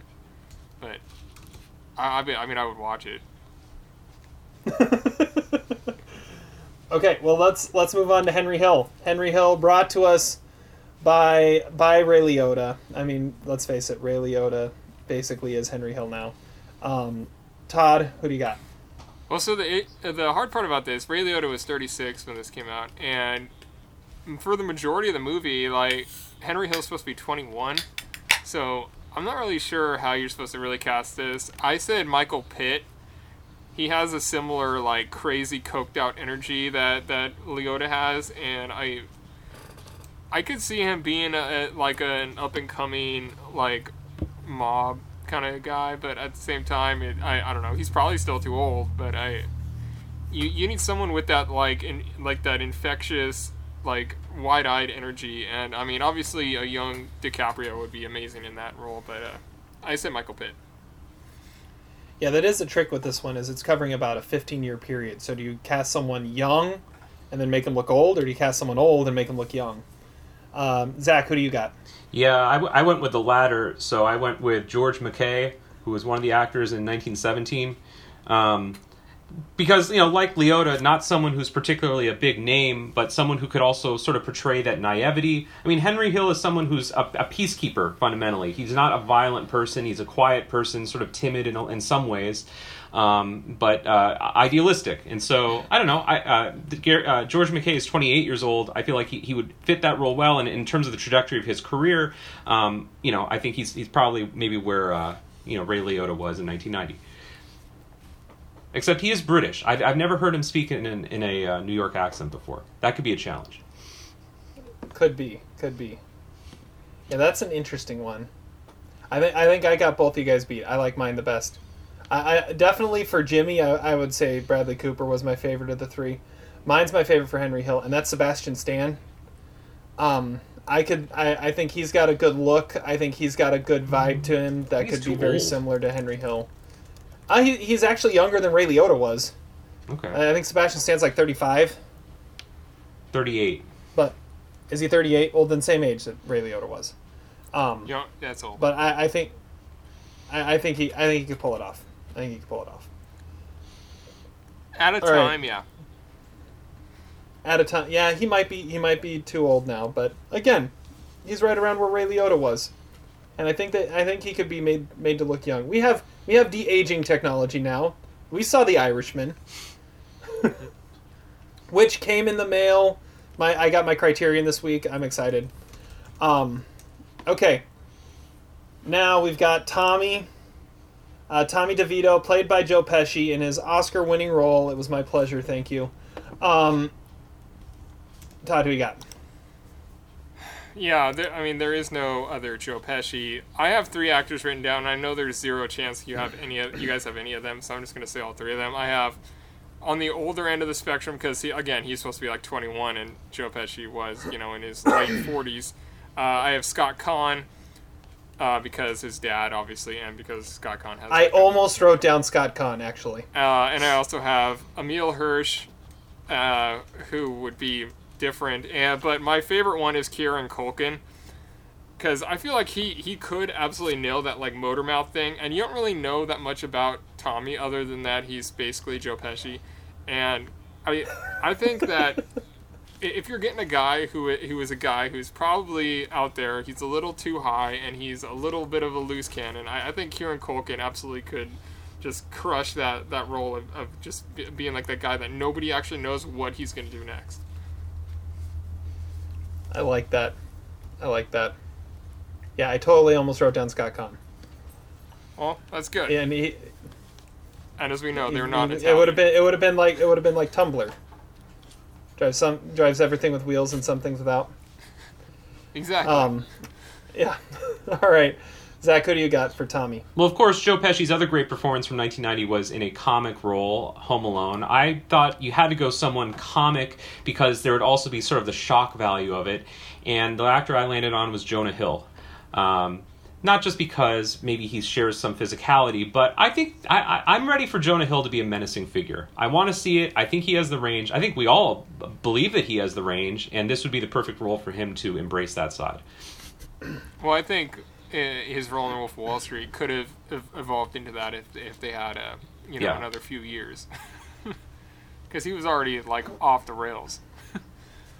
Well, and I think I think that was that was the low hanging fruit there too. Is I think, um, I think there's a lot of parallels of, I mean, you you could say Wolf of Wall Street is like Scorsese's updated version of Goodfellas in a lot of ways, and so the the Leo Jonah Hill dynamic you could say could be, you know, what uh, the the Jimmy Tommy dynamic in in uh, in Goodfellas. So I was thinking him too. I went with somebody else. Uh, again, I'm not thrilled with the pick, but I think it could work. I went with Tom Hardy. Um, I could see. I, I, I he's one of the few guys that's out there right now that when you look at him, like, yeah, I could see you as a gangster. Um, Yeah, and, but can you see him he- being a motor mouth? I mean, you, it is really hard to understand him in every movie he's in, but but I, I, I could I could see it. I mean, if he if he had to be a motor mouth, I could see him do it. I he's definitely can pull off the hotheadedness. Um, I don't know. Maybe He's- maybe Scott Caan was the better choice. Yeah, Tom Hardy's more of a Jimmy, I think. I mean, Paulie. I mean, I mean, Yeah. Tommy is a, a, a role that's impossible to cast. I know what you mean by Jonah Hill being the low hanging fruit, but there's no one else that could really do it. I, mean, know. apparently Tommy in real life was was bulky and massive, so maybe that's where Tom Hardy could maybe uh, bring more authenticity to the role. But I don't know if I see it. Well, so he was like See- he was really fit, or he was fat. No, he was like I don't know if he was fat, but he was the the only difference according to trivia, the only difference between Joe Pesci uh, the only thing Joe Pesci didn't get right is apparently Tommy was like huge. He was like over six feet tall and in really you know good shape apparently. See, and I think that character plays really really cool being diminutive because I- then I you agree. have the the short complex and and having to to make up for something there. See, I, I think we just cast Joel Edgerton and Tom Hardy and just relive the Warrior, and Sure. uh, and uh, go with that. All right. Not good. Uh, next we have Karen, uh, Lorraine Bracco's Oscar-nominated performance. Uh, Todd, who do you got? For me, there was only one answer, especially when you're talking about Italian actresses, and that's Lady Gaga. I, I think she would she would just slide into Oh. that world and she would live. Like I'd be, I think it'd be amazing. That's that's a good call. That is a good call. Yeah, I I defer to your pick, Todd. I was gonna say Jamie Jamie Lynn Se- Sigler from The Sopranos, but I, I like I like that pick better. Oh. Yeah, that that there's not nothing topping that. I said Mary Elizabeth Winstead. That's not terrible. Um, I I could see her work. Yeah, I mean, yeah, But, that uh, fits Karen for sure. The the other one I was thinking was if you want to go a little outside the box, I was thinking maybe Aubrey Plaza, but uh, but Lady Gaga, that's that's pretty that's pretty awesome there. yeah, but Aubrey yeah. Plaza is from Delaware, not from Lawrence. It doesn't. Does anyone actually come from Delaware? Haven't we had this discussion before? Other than Joe Flacco and Joe Biden, and Aubrey Plaza, apparently.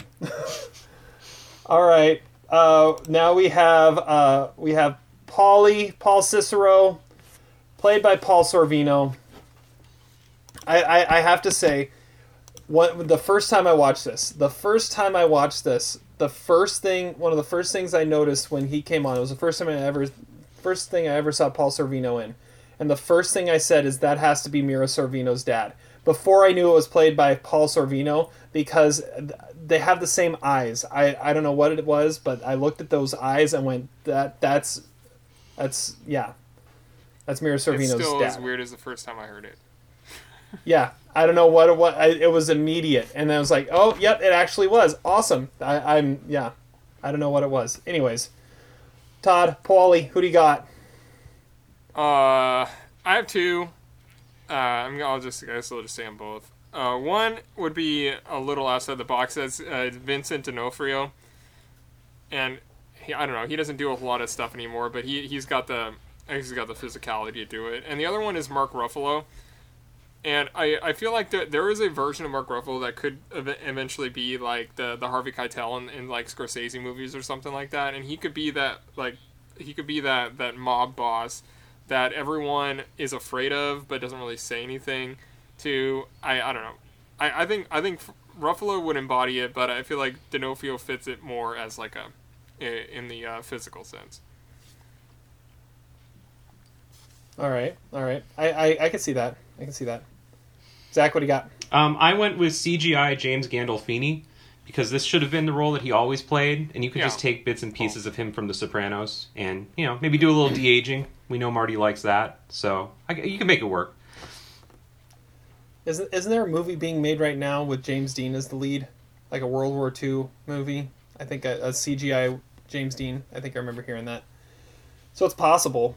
Um, I, I will say one of the things that I I was really tempted to do when recasting this is basically just shift it from New York to Boston and cast all the Boston guys. Cast cast Mark Wahlberg, cast Ben Affleck and Matt Damon and.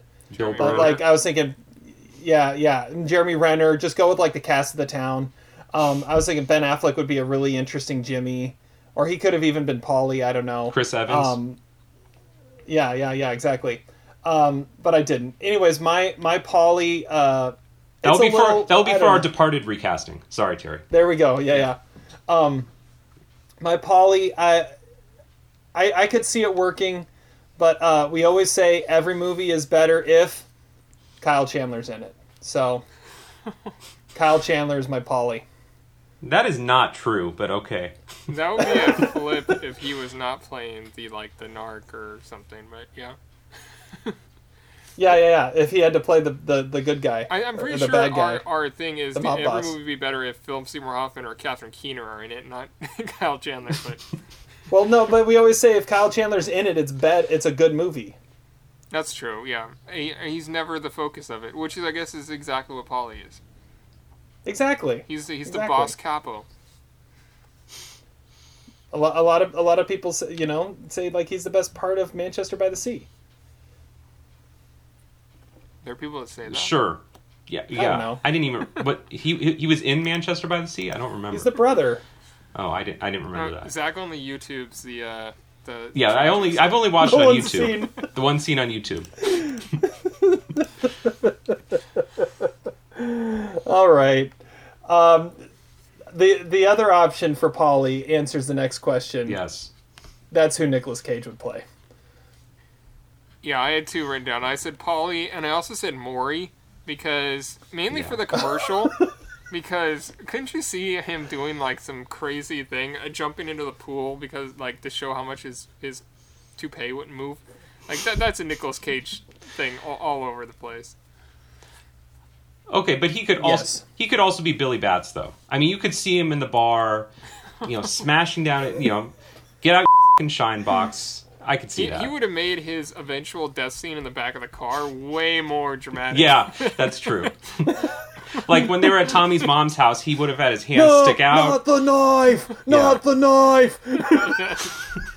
That's a good call. I didn't even think about that. That's even better than Morrie. And then like Tommy's mom could be a, doing a painting of one of his like DVD covers, like um Matchstick Men. or the one you were talking about a few weeks ago, Todd, that we said looked like it was photoshopped. I can't remember. They're all the same. I was gonna say all of them. I could also see Nicolas Cage as Henny Youngman too. I mean, getting up on stage, saying some one-liners, that could work. yeah, The possibilities are endless. They really are. There's well, they're just because there's so many just over the top awesome characters in this in this movie that yeah. By the way, I thought one of your trivia questions was going to be uh, name all the people that are introduced in the tracking scene, the first tracking scene through the bar or Yeah. through the club. Yeah, Because we needed to make trivia more difficult. Yeah, I I'm don't think you I don't think it was that. tough enough. I think we needed to I raise think the I would have stakes. gone done better at that than like what they made for dinner. Well, since you didn't get any of that, I at least got the cutlets. well, I got I got something. I just didn't get credit for it. Yeah. All right. Um, highest war performance. Uh, we'll go to Zach first. Okay, uh, I have a sort of not so serious one and a serious one. My, my not so serious one is Joseph D'Onofrio as young Tommy because it's pro- it's probably got to be really hard to cast someone as a young Joe Pesci. But I think Joseph D'Onofrio, I don't know if he's related to Vincent D'Onofrio, um, actually looks and sounds a lot as close as you could possibly get to a young Joe Pesci. So I, I really commend him. I think that's a high war performance. But obviously, the highest war performance is Catherine Scorsese as Tommy DeVito's mother because she is, um, you know, Martin Scorsese's mother, and she steals the scene in every single scene she's in. One of my questions was going to be how many scenes does Ma- Mama Scorsese show up in this movie? And I believe the answer is like five. But uh, tell me there's another actress who could have uh, played that role. Uh, it, it doesn't really exist, and you know she's one of the many um, you know in in in like um, undefinable ways that this movie is just perfect is, is her presence, and so highest war easily. Yeah, uh, your your point about young Tommy, I was actually thinking of making with young Henry Yeah, that's a good one because that kid's a dead ringer for for Ray Liotta. It was kind of ridiculous. But I think it's easier Um, to cast younger Ray Liotta though than it would be younger Joe Pesci. It's true, true. Um, yeah, I'm, I'm gonna go. I'm gonna go with. I'm gonna go with Joe Pesci. I mean, it, it's funny that we always do this at, right after the recasting because it always, it's uh. We always kind of give that answer in our recast. It's like, man, this one was so hard to recast, and it's impossible to recast. I mean, that that means it's it's the war, right?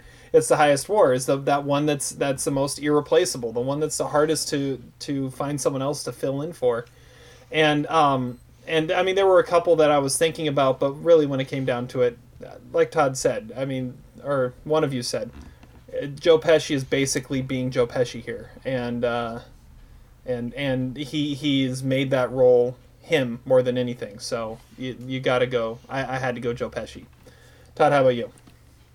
Uh, I was gonna say Paul Sorvino because, the- Oh. like, it just I, I don't know. In the book and in the movie, like, there's no other way that I could picture anybody but that. I mean, like like Zach said, like, yeah, James Gandolfini became that, but I would never have thought that back in 1990 that that Gandolfini doing his roles he did through the 90s would eventually become uh, would eventually become Tony Soprano. Like Paul Sorvino is so perfect in that role. He he doesn't he, he's this like big imposing presence and nobody talks to him because he doesn't have to talk to anybody. You just know he's the boss. And I, I feel like in every movie that he's in, you, you just kind of know that he's in charge. And that, that that's a hard uh, that's a hard uh, thing to, to accomplish just by showing up. And I I, I think he, I, yeah, highest war, not the best performance, but highest war. Yeah, there's Yeah, a- I definitely had that feeling in Day of the Dolphin.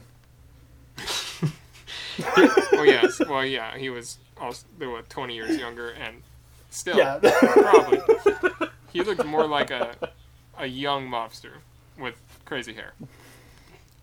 There's only one other plus size actor in 1990 that maybe could have played that role, and it would have been terrible, and that would have been Marlon Brando. And I think he would have sucked the life out of the movie if, if he was in that role. So I agree with you, Todd. too. Yeah, probably. Yeah, but I, I agree that Paul Sorvino is amazing in this movie. All right. Uh, well, now we got to go the other direction and talk about the worst performance.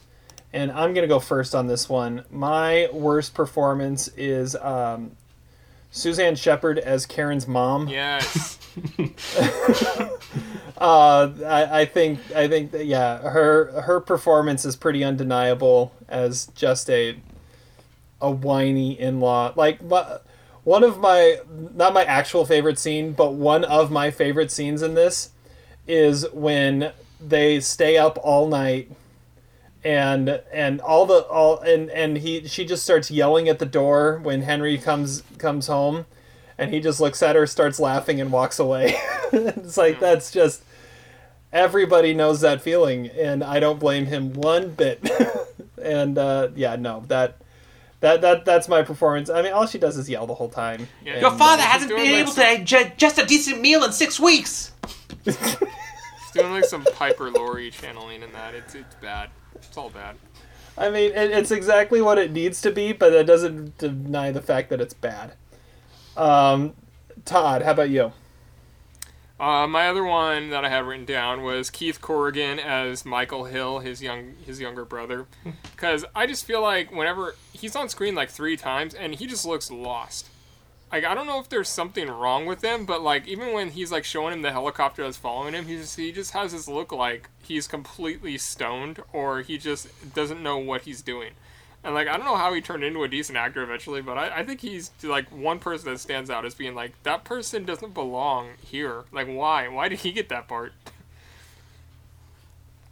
It's a good call. It's a good call. Zach, how about you?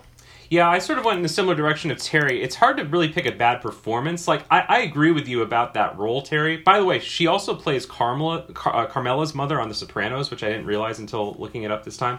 Um, although, yeah, s- similar role, I guess. Um, it's it's not. I don't know if it's a bad performance, but it's a it's a really annoying character. And so, in that vein, I I went with um, Chuck Low as uh, um, Morrie because he's so just annoying in the movie and i'm sure it's it's actually a good performance but uh, he's insufferable. And i particularly you know uh, whether it's you know um, him uh, betting away the money that he's owed to the mob in a very kind of howard uh, esque fashion from uncut gems or whether it's like patronizing henry and singing those like italian songs to him as an excuse to just you know keep bugging jimmy for the money about the lufthansa heist Uh, he's just a really annoying character and i if, if there were any scenes that i would want to fast forward it would usually be the morrie scenes although i do like his commercial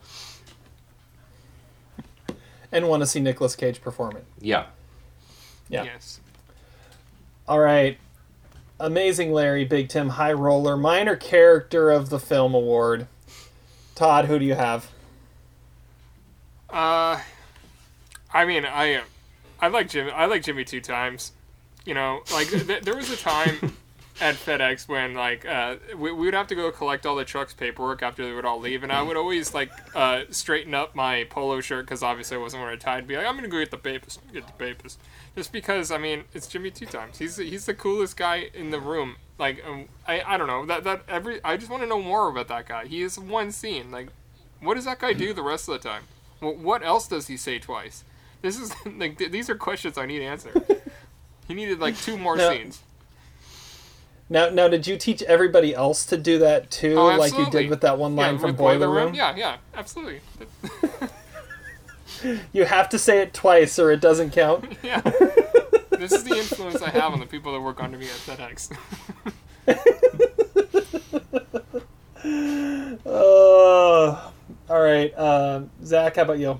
Uh, I, well, um, I, the obvious answer is Tommy's mother. She deserves to be in her own movie. She's, but you know, but I've already mentioned her before, so I would also go with um, Stacks, played uh, memorably by Samuel L. Jackson. And what's sort of interesting about Stacks, besides the fact that he just hangs out at the lounge and plays guitar, is apparently he's so likable that he gets the mob to trust him to actually do a serious job, which involves what stealing a truck and taking it to a compactor the, in New Jersey or something. And of course, he fails because he gets stoned and hangs out his, at his girlfriend's house. But I find it amusing or interesting that that the mob would actually trust him to do this serious job in what ended up being the biggest heist in American history. So I think that speaks a lot to his character. He must be someone with an infectious personality. sort of like Rufus. Every who time, just sits around. Yeah. and plays his- Yeah. piano. It- Every time I maybe watch they're this the same movie- person. They played by the same actor. It's very possible. Ooh, ooh, He's also not the first guy, the only guy who plays Stacks in the movie. Like, you have the Tony Stacks, which could be uh, which could be confusing if one of them wasn't Samuel Jackson. So every every time I watch this movie, I get to that scene where where Stack shows up, and I go, "Oh yeah, Sam Jackson's in this." I forget every time. Every time I'm watching this movie, because it's like an hour and a half in that all, finally Samuel L. Jackson shows up, and you go, "Oh yeah." Oh yeah, he was he's in like this." arguably the best movie of 1989 and of 1990. Uh, okay. Well, um, I, I mean, I could say that my favorite, uh, my favorite minor character. I won't, but I could say my favorite minor character is Frankie the Wop, played by Tony Lip, just because it's played by Tony Lip. But um, Well, there I'm are a lot going of to. those. You got Tobin Bell in this movie. You got Isaiah Whitlock Jr. Shit as the Doctor, Yeah. and uh, Vincent Yeah. Gallo somehow in here. I don't know. Like, there's a bunch of those guys. Illeana Douglas. I By the didn't way- know that. I, I, I was looking at Tony Lip's IMDb page. He has a lot of random little roles in Well, he, movies. like he's a wedding guest it in The in Godfather. Bull, right? Yeah, yeah, Yeah. he's a he's a he's a at, in the nightclub in Raging Bull. He's in Dog Day Afternoon. Uh, yeah, he's in The Pope of Greenwich Village, Year of the Dragon, Goodfellas. He's on The Sopranos too. He actually played a fairly ma- major Yeah. character on The Sopranos. That Yeah, he's in like. Uh, he's in Donnie Brasco. Yeah, it's kind of crazy. Anyways, my favorite minor character is Spider. Um, Good played one. by Michael Imperioli. Uh, just because I mean he, you, I mean of all the characters in this, he's the one you just you, you just got to feel for the most. Like he had the worst fate of anybody. Like he's this little he's just this kid that's trying to work his way up, just like all of them did. And uh, and he's get he finally you know grew a pair, stood up to Tommy. The problem is Tommy's insane and a psycho, and uh, and you uh, you see just how much that is the case. And uh, but no, his his like five minutes on screen are are awesome. I I love I love Spider. It's like oh poor guy. All right, biggest stick man and biggest douchebag. Zach, you're first. All right. Well, the biggest stick man in the movie is obviously the guy at the prison that Henry is at, whose girlfriend is going down on him in the visiting um, booth. Oh, he appears yeah. to be he appears to be bald. I mean, that's that's um, that's that's skills right there. Um, but you know, douchebag is a huge. Did you want me to go into douchebag too? Du- douchebag is Yeah, a, go for it. is a huge category. So I actually had a few that I wrote down. Um, Henry's father was one of them. Bruce, who was uh, um, Yeah, Karen's across the street first from Karen, boyfriend. yeah. The uh, the racist truck driver who blames his truck being stolen on black people. Karen's mother. Um, I also wrote down Jeannie for driving her husband to jail, and the skinny guard who's getting to be a pain in the ass when Henry's in prison. As they're trying to sneak in alright. food. Um. Yeah. Okay. Go for it, Let's Jerry. see here. My, I mean, all right. I'm going. What? I say go for it. Yeah. My my biggest stick man. I'm I'm going Henry Hill. I mean, he he's the he's the only one that we actually you know see evidence of uh of multiple in the uh in the movie, and ha- and has a very similar scene as the guy in the prison. Well, all right. Um. Yeah. Uh, so so I mean, you, you gotta go. That's you gotta another go high Henry war. Hill. Is what's what's her name? Debi Mazar. Like Yeah, she she owns Sandy. that. Like her, her and Fairuza Balk are the only ones that play that role. I, I- I was gonna say, you mean ten years uh, premature Fairuza Balk, basically. Um, and you you kind of stole my douchebag. My douchebag was Bruce. I mean, he. There, the this is kind of a movie of douchebags, but he kind of he's. He he's yeah, he's the outsider douchebag. So that's the one I went with, and his fate is just awesome. I mean, he got beat to a pulp with the back end of a pistol. I mean. All right, Todd. Uh, my uh, stick man was Tommy because like his mom says you need to find a nice girl. He's like I get a nice girl every night. I settle down, then in the morning I'm free. You know, I mean he's also kind of a douchebag, but I mean he's he's totally a stick man. I mean he does have like four or five different women during the movie, and also Stacks, like wh- the way he's seducing that one girl. Yeah. He's like you know, he's like the. Uh, he's like this. This drink here is better than sex, baby. And then Yep. when they go to when they go to kill him, they're like, they're, he's they thought I you know I thought one of your bitches was in here. You know, like obviously he's he's he's got it. He's got a new girl every night. He's a stick man. That's a great my- call. Yeah, my my my douchebag. Uh, I, I was thinking of the Secaucus bank teller who busts Tommy during his story. Or you know, like because you know he, he's laying out in the weeds and he goes out and you know he just like harasses him for no reason. It seems like other than the fact that he you know was robbing the place, but he, he seems like he would probably be a douchebag. And my other one was uh, Sonny Bunz, who's the guy who while Tommy is actually telling the story, he comes in, brings him his tab, and like interrupts him, and then he you know, he sa- he says Tommy taking over the place would be like putting a silk hat on a on a pig, and and he and he says that Henry is basically a stool there because he's there so often. You know, like I mean he- that that guy is a douchebag all over, and No disrespect. yeah, exactly. Yeah, no disrespect. Yeah, but you know, yeah, he's a douche too. Those, I mean, basically that scene needs to be mentioned more. And uh, yeah, those are those are two douchebags in that scene. One of them we don't see, and I would have liked to see like some sort of like reenactment of that while we were watching that scene. Ping pow.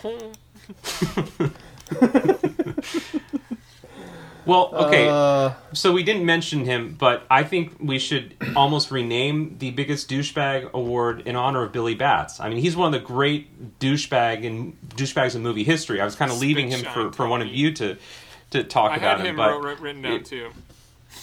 I, I mean, he's also, you know, he ends up being the reason that Tommy dies, I guess, unintentionally. But like, he's, you know, he he eggs him on completely, and you know, even Jimmy says, "Oh no, you were doing it too." And um, I mean, how how much of a douche do you have to be to on on the night that you're released from prison and you're throwing a party to give someone shit like that and to just bust their balls? Uh, that that's that, that that's douchebag running through your veins right there. so so we should we should remove the rename it from Swan Micah Oliphant douchebag Yes. to the Billy, Billy Batts, Batts. douchebag. He's Well, bigger. that- He's a that bigger rolls off douchebag the than all of tongue. them. Isn't Frank He Vincent really the is. one who actually ends up killing uh, Pesci in in a casino? Doesn't he get his Yes, revenge? right. Yeah, that sounds right. In the field, right? Yeah, him and his Yeah. brother. Yeah, I, I don't know. I mean, yeah, I guess that I uh, yeah maybe that maybe that contributes even more to it. I don't know. Spoiler alert on that one. I still need to watch Casino. Oh well, yeah. I mean, okay. Did you notice? Did you notice the the poster of Casino in um, uh, Amy Adams's husband's house in, in Hillbilly Elegy? I found that really curious. Did you yes, notice that? I did. I did. Like her new husband's a really big fan of Casino because you know in backwoods Midwest, you know Ohio, they really love Casino. I don't know. I thought that was interesting. I also felt like her new husband could have been Ben Fong Torres. A little bit. Yeah. Um, okay. The best scene. Best scene in the movie. Um, I'll go first. The one I have written down. There's so many great scenes. I mean, that that's like we've been saying. This is just iconic scene after iconic scene. But the best. I'm gonna go. The best scene is the dinner at Tommy's mom's house. Stole my scene. Um, God damn it. Yeah, I sorry. I it, it, it I had to. I think Zach only watched one scene in preparation for this. It was the only one that's on uh, YouTube right now. All the others are copyrighted. Uh, it, it's such a great scene, and you you see so much going on in that scene. Uh, like like Zach's been saying, Tommy's mom, that character is is just awesome, and that's the scene where she shines the most.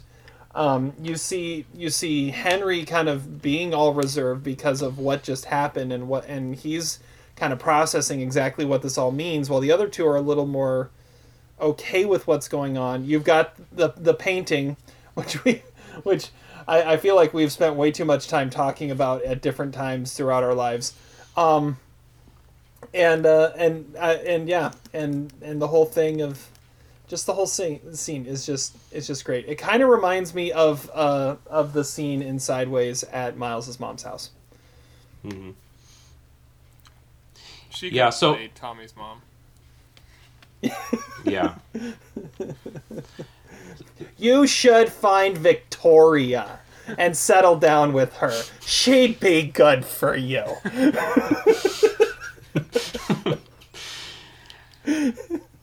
That that's a good conspiracy theory. Maybe they are the same person. Um, but you know that that painting is interesting. So there was a tweet a few months ago that apparently that painting is based on a real life photograph that was published in the like November 1978 issue of National Geographic.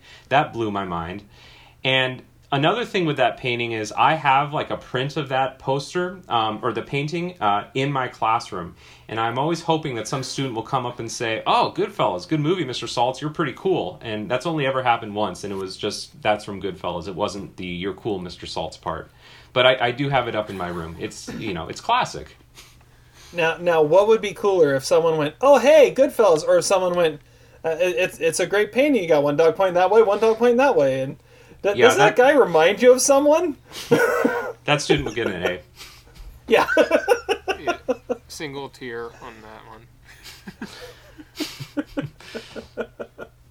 All right, Todd, what's your favorite scene or best Uh, scene? There, I mean, there are a lot of them.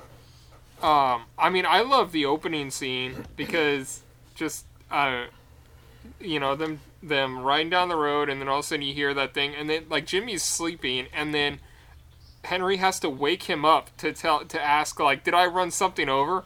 I'm like, dude, he, he was sleeping. He knows less than you do. You know, I mean, it's just like this great scene, but I mean, it's totally people that have no idea what the hell they're doing, like trying to get rid of a body that they didn't actually kill in the first place. It's a great scene. But my other one is when they're blowing up the bamboo lounge, uh, because like that conversation like goes completely off the rails, and Joe Pesci just like speaks a, a million words a minute about like how they should go on a double date while the thing is like going up in flames in, in the background. Like it is a beautifully shot scene, and it is a like a beautifully written scene. I, I love that scene too. And of course the tracking shots. That's a- and the and the sequence in, in prison where, where they're making all the food and like saying how they're better off than a lot of people that are on the outside. You know that that those are yeah th- those are the highlights of the movie for sure. Those are all good calls. I like the scene where they're where they're burning down the, the joint too. That that's awesome. All right, Zach. Since I stole yours, uh, what else do you got? Oh, that's okay. I was going to go with May 11th, uh, 1980, uh, which I actually celebrate uh, every year as the uh, date when. It, it- actually, we're celebrating the 40 year anniversary of, uh, of, of Henry getting caught. But of course, that sequence is uh, amazing to watch. I don't know, there's like 10 songs that play during that sequence, and sometimes they overlap, and then you got the crazy, you know, parallel editing. What I love about that sequence is it like it breaks every rule of continuity editing in the book, and it shows why, like, when you're an editor, you shouldn't always follow the rules. I love, you know, that the helicopter's flying backwards and that uh, they, you know, that there's like reverse angles and shit, and it's it's just crazy. Um, and you know, it, if I can't choose the scene with with uh, uh, Tommy's mom, I'm going to choose the other scene that I go to on YouTube all the time, which, which is that one for sure. Yeah, that that is where the film really that is where a manic film hits its most manic for Mhm. sure. Is that that whole sequence and of of his paranoia. And it all plays out. It all like actually happens too. That's the, that's the other great part about the whole thing. The only way it could have been better is if Isiah Whitlock said, "Shit, get off your shit" or something like that. That that made would have made it better. Instead, But he gives him some Valium. was not meant to be. Uh, okay. So now we get into getting into flaws, anything outdated, any conspiracy theories, anything that doesn't hold up. Who wants to go first here? I didn't I didn't have any flaws, but I had a, I had a, a couple more categories I just wanted to bring up real fast. Yeah, go for it. Uh, so, so who's the biggest racist in this movie? Because there's a lot of racists. I mean, um, I mean, Tommy certainly, you know, Yeah, is not a a fan racist, of, not a fan of black people, nor is that truck driver. But you also have I was gonna say the truck driver. you also have T- Tommy's anti-Semitic girlfriend because she she doesn't um, believe in dating Italians, um, which is why Henry has to accompany her. And then you also have the anti-Irish um, prejudice of Billy Batts, who you know ca- calls them out. Uh, but actually, there's probably a lot of anti-Irish racism in this movie. Um, Well, but there's as well. also there like doesn't isn't Henry the one that says like can you like uh he's pretty much pulls it back and says like uh the fact that she's Jewish or whatever, like like that that she doesn't like Italians or whatever like. Yeah, a- a yeah. I was gonna say do- Karen's do mom. A lot of racist shit in there. I was gonna say Karen's mom, where where when Yeah. he's meeting her, True. he she has to cover up the cross. And so, True. I hear you're Only the half good Jewish. half. It's Only the good half. Yeah. And then the other That's a good one. The only other category I want to bring up, which is maybe more of a category Todd can answer, but I think you, you can also have some input, Terry, is best performance in, in Goodfellas by a Sopranos cast member. And because um, according to the internet, there's like 39 actors who are in both The Sopranos and Goodfellas, and they range in large roles to small roles. But you know, some of the major ones, of course, were uh, Michael Imperioli, who played Spider and Christopher, Lorraine Bracco, who played uh, Karen and Dr. Melfi. You have um, Paulie Walnuts, who's the, the the first Stacks in this movie, and I think who gives Tuddy some shit at the beginning. Um, and uh, you also have Pussy Bonpensiero as the coat guy at the Copacabana. There's there's a lot of great choices. Oh, and of course Billy Batts too, was also the antagonist in the final season of The Sopranos. Yeah, I mean, well, I was, I would, I was gonna immediately say Lorraine Bracco, but yeah, I mean, obviously the there's there's a ton that have been in in both, so I've only seen Sopranos through once, so I'm I'm not, I I mean, a lot of these people became bigger actors, but like they're they're tiny actors in this movie, so it's hard to say who they give the best performance in this movie. Yeah, it's fair. I really just wanted to bring up the fact that so many of these actors were also on The Sopranos, and that I mean, for me, The Sopranos and Breaking Bad are the two greatest shows of all time. I think if you just take the first four seasons of The Sopranos, then then that's the greatest show of all time, and it wouldn't exist without this movie. So th- again, this movie has an afterlife that is maybe as significant as the movie itself. Well, and it's similar because I remember when we reviewed The Irishman that like, well, I brought up that like almost every actor in that w- appeared on Boardwalk Empire at some point, and like uh, I, I think there's a, a like a pipeline there, this like Scorsese pipeline that's been going on for 30 years of these Italian American actors who are all in the same shit. Yeah. Also, don't forget Uncle Junior is the one that um, puts too much uh, onions in the sauce, right? in in the in the prison. Yeah, yep. that's true. Yep. Uh, Uh, another yeah. category I want to bring up is what is your favorite time that this movie is mentioned in s- somewhere else that you've heard or seen? Because like th- there's a couple, Okay. like whether it's a meme or whether it's like a- another movie or whatever. I, I have one for this that I that I wanted to bring up, and you just gave me the perfect opportunity to. So, uh, so one of the things that I've been introducing my son to is Animaniacs. It's on Hulu, and so we've been doing that. And there's there's this uh, this sketch they do with these pigeons, and they call them the good feathers. And and it always starts out where one of them says, um, "For as long back as I can remember, I've always wanted to be a good feather." and uh, it's like some random combination of Goodfellas, The Godfather, and West Side Story. Um, like like he falls in love with a with a, a bird from another from another group, and then and then there's the God pigeon that comes up and talks to him, and but one of the one of the funniest parts is um, you know you know you made it, you know you're a good feather if you're invited to perch on top of the statue of Martin Scorsese's head. Animaniacs, didn't it, that that was the new season, or is that?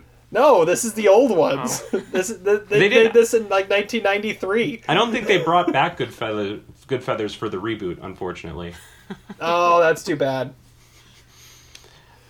That's, That's a good. That's yeah, a good. that- That's a good one, Terry. The one I was going to mention, I was going to mention that one if you didn't, but I was also going to mention our favorite ESPN show, Around the Horn, did a great tribute to the Copacabana scene about ten years ago when Tony Reali uh, actually like did a walkthrough of the backstage of the studio and basically did like every single you know minute uh, line or delivery, like he says, "You always you two," and that that's that's a pretty funny YouTube clip still. All right, well, mine Nice. uh, like I have a couple. One one was when I, I used to listen to uh, Jay Mohr, like the actor. He did his sports radio, and it, it was he's a big Dodgers fan. And right after the Dodgers got eliminated from the playoffs one year, like uh, I don't know, he, he read off an email and he was like, "Kershaw was the only pitcher we had, Karen." And because he does an amazing radio voice, and uh, and I also like uh, in I must have been early 2015. Uh, there there was a video that was edited of Ray Liotta in the shower listening to the radio, and they cut out the what the actual radio was going on, but it was it, it like piped in uh, Seattle radio stuff uh, of. Uh, and it was saying how like the Seahawks traded a first round pick for Jimmy Graham, and he's like, "Oh, Jimmy, you sons of bitches, Jimmy!" and it was it was amazing. Oh, that's good. That is good. oh, okay. Uh, I mean, All right, I have a conspiracy theory. I guess. Um, I don't know. Okay, there, there aren't there aren't that much. Uh, like we said, the ages are all over the place. I, I think the last half hour of the movie doesn't really have the same energy. Like once once Tommy dies, I feel like the downfall kind of has like a, a slower pace than the rest of the movie, and the soundtrack kind of goes haywire. Like Zach says, there's like three songs they're playing at the same time. Kind of, yeah, like the soundtrack is kind of crazy. And also, I can't figure out what card that, game they're ever playing like wh- when they're sitting down playing cards what the hell are they doing like what they're saying and what they're putting on the table i can never figure out what they're actually playing he's like no i'm actually playing those like what, what does that mean like wh- at what point do you throw cards on the table face up and like you don't know what cards you're playing i don't know that should have been more clear All right, I have a conspiracy theory. Uh, my conspiracy theory is after um after Henry Hill, you know, gave them all up. Uh, Jimmy Conway also uh, decided to testify, and uh, and got put into witness protection as well, and uh, got put into witness protection um, as a as a former CIA operative, now flower salesman, um, that has a, an affinity for Tom Collins, um, and no named Jack Byrnes, um, and uh, and doesn't like his his son-in-law Greg Focker. That's my conspiracy that is theory. awesome we have Every time- every lot of the time he looked over his glasses and went- Well, and, and every time every time he looks over, he, he would look over his glasses and go, "Look at me, look at me." I'm like, nah. yeah he's totally way too he, old he for kind of employs some of the same stuff. Yeah, he is. He's supposed to be what? tw- What did he say? Twenty nine when when the movie starts. Well, that that's one of the things I wasn't I wasn't clear about. I mean, Jimmy, Henry, and Tommy are they all supposed to be the same age, or is Well, no, I, I always got he the says Jim- got the feeling Jimmy's that like, that he, Henry and he was like twenty nine or thirty or something when they first see him, and that that's when he he's like handing out handing out uh, twenties to everybody when he walks into the club. so he's like eight to ten years older than than Henry and Tom. Yeah, at no point were Yeah, any of the actors close to their twenties though. Well, well, sure, but I, I think if the Irishman showed us anything, Scorsese's gonna cast old and try and make them look young. I had a similar conspiracy theory to you, Terry, which is that um, actually uh, he doesn't grow up to be, uh, you know, Jack, uh, whatever his name is, and meet the parents. He, Jack Byrnes. Jack Byrnes, excuse me. Um, well, we know that Jimmy is paranoid, right? And we know that by the end of his career, he's he's kind of incompetent, and he's just, you know, uh, he, he he is skeptical of everybody and isn't really sure of anything. So really, he he probably and and we know that he likes stacks a lot. So my theory is that they go to Hermosa Beach, hang out and get high with Bridget Fonda, and then they meet a stewardess named Jackie Brown, and that's how they spend the rest of their life together because their ass used to be beautiful. I like it too. It's a good one too. It's a good one. We're gonna It's connect all the Scorsese and Tar- Tarantino movies eventually in this shit. Yeah. We, we are. We, we really are. Okay. Let's start to wrap this up. LVP and MVP. Uh, let's see here. Zach, you're first. All right. Well, LVP. I had four LVPs for this movie. One was the city of Pittsburgh. I mean, clearly. Although they in 2020 they did a lot of great things, but maybe back no, not so much in the 80s. But Um, you, you know what? They they did make it sound pretty exciting taking a trip to Pittsburgh. they never take a trip to Pittsburgh though. That's that's the thing. Um, The ba- doesn't the babysitter? no, she's flying to Atlanta. Oh, she's delivering it all. That's right. Yeah, Okay. I, but that was my There's next one. is- contact in it- Pittsburgh. Is Lois? I think is a very solid LVP. In fact, we could name the rename the LVP the Lois VP Award. See what I did there? Okay, you're kind of stealing mine, but I, I want to speak up here Yeah. because my LVP isn't Lois. It's Lois's hat. Oh, That's my that's LVP. better. Yeah. Yeah. Um, uh, well, okay, you can talk about yours in just a second. My other two were telephones and TikTok because now, ti- so my wife is obsessed with TikTok now because she thinks she's a teen girl. And so the number one song that is like, I don't know if you guys have heard, it's, it's like on all the stupid TikToks is um, the song from this movie. Uh, whatever happened to whatever happened to I hear that from her freaking phone every second of the day on TikTok and it has ruined that scene from this movie for me forever. So screw you TikTok, you're the real LVP. I, my, my experience with TikTok is you know you're getting old when you find it really funny when people refer to it as the TikTok. Yeah. Like ironically, it's like like if if you were young and still hip, it'd be like, "Oh, you're just annoying by by doing that and ignorant of of my culture." And I was like, "That's really funny." Yeah. Oh, and my That- my that's M- how you know you're old. Yeah, yeah, and um, sorry, my MVP of the movie very clearly is uh, the editor, one Thelma Schoonmaker, because she made this movie along with Marty. But you know, the editing, not even getting a, a nomination is absurd. She deserves all the credit. This movie was made Well, in the now- editing It room. was it was nominated for editing. It just didn't win, right? Oh, was it? Oh, it didn't win. Okay, Yeah. well, whatever. Should have won. All right. Well, now that you've stolen everything I was about to say, I might as well just. go You on to stole. You My stole the Mama Scorsese scene. You knew that was going to be my favorite okay. scene. Yeah, I know, I know. Uh, my like, like I said, my LVP is Lois's hat. I was very proud of that one too, when you stole it from me. Um, and my MVP was Thelma Schoonmaker because Oh, yeah, she. That that's. I mean, there's really nothing else you can say about that. So, all right, Todd. Uh, well, I had three other LVPs. One of them was Tommy because uh, obviously he screws everything up. He's a liability. He's not even that loyal. He had to know he was getting whacked. Like he, there was no way he was ever getting made.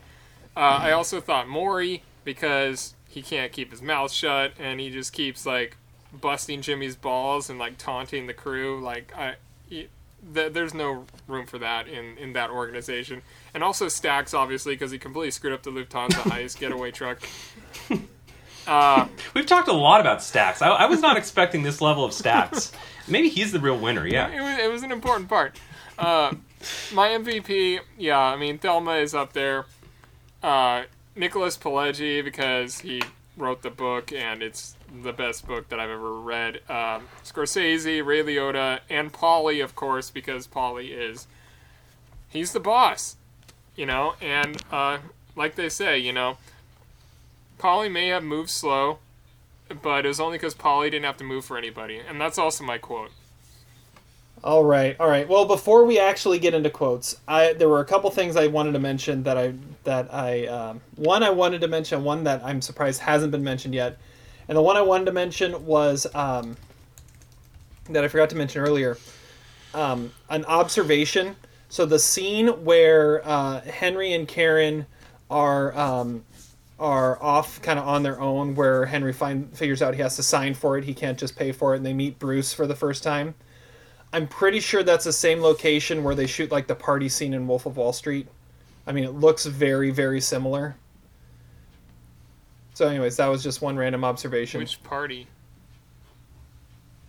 Li- like the the one the one where there's like that that that iconic shot, oh, that overhead shot where he's like screaming into the microphone and What scene from Goodfellas? the scene where they meet Bruce for the first time At where, like the where country like- club thing? Yeah, yeah, yeah. It feels like if it had a very similar look and vibe to to Wolf of Wall Street. When he's screaming in the microphone, I think they're on a yacht. Oh, maybe I don't know. They're the the or is it the party where they where he meets the Margot Robbie character for the first time? I think that's what I'm thinking. That's not on the yacht though. That's at like No. the, the house, right? Yeah, that's his- Whatever. well, I'm I'm probably wrong. I don't know. I mean, I might just be misremembering Roger Clemens. So okay, so Todd, that that loosely relates to the thing I'm surprised that hasn't been mentioned yet. And how have we not mentioned Married to the Mob yet, Todd? Um, I'm surprised it hasn't come up. So the 30 for 30. That's not documentary. Married to the Mob for sure. That is Oh no, what is it? playing for the mob. The Dean Not married Stockwell movie. Playing for the Michelle Mob. Pfeiffer. Playing for the I was gonna say that was Playing for the not mob. as good as Goodfellas, but a good Well, yeah, movie. I Not mean, Married yeah, to the Mob. yeah, Playing the for points the in mob. Boston. Yeah, I mean, they only mention it. it- It's Morrie that mentions it.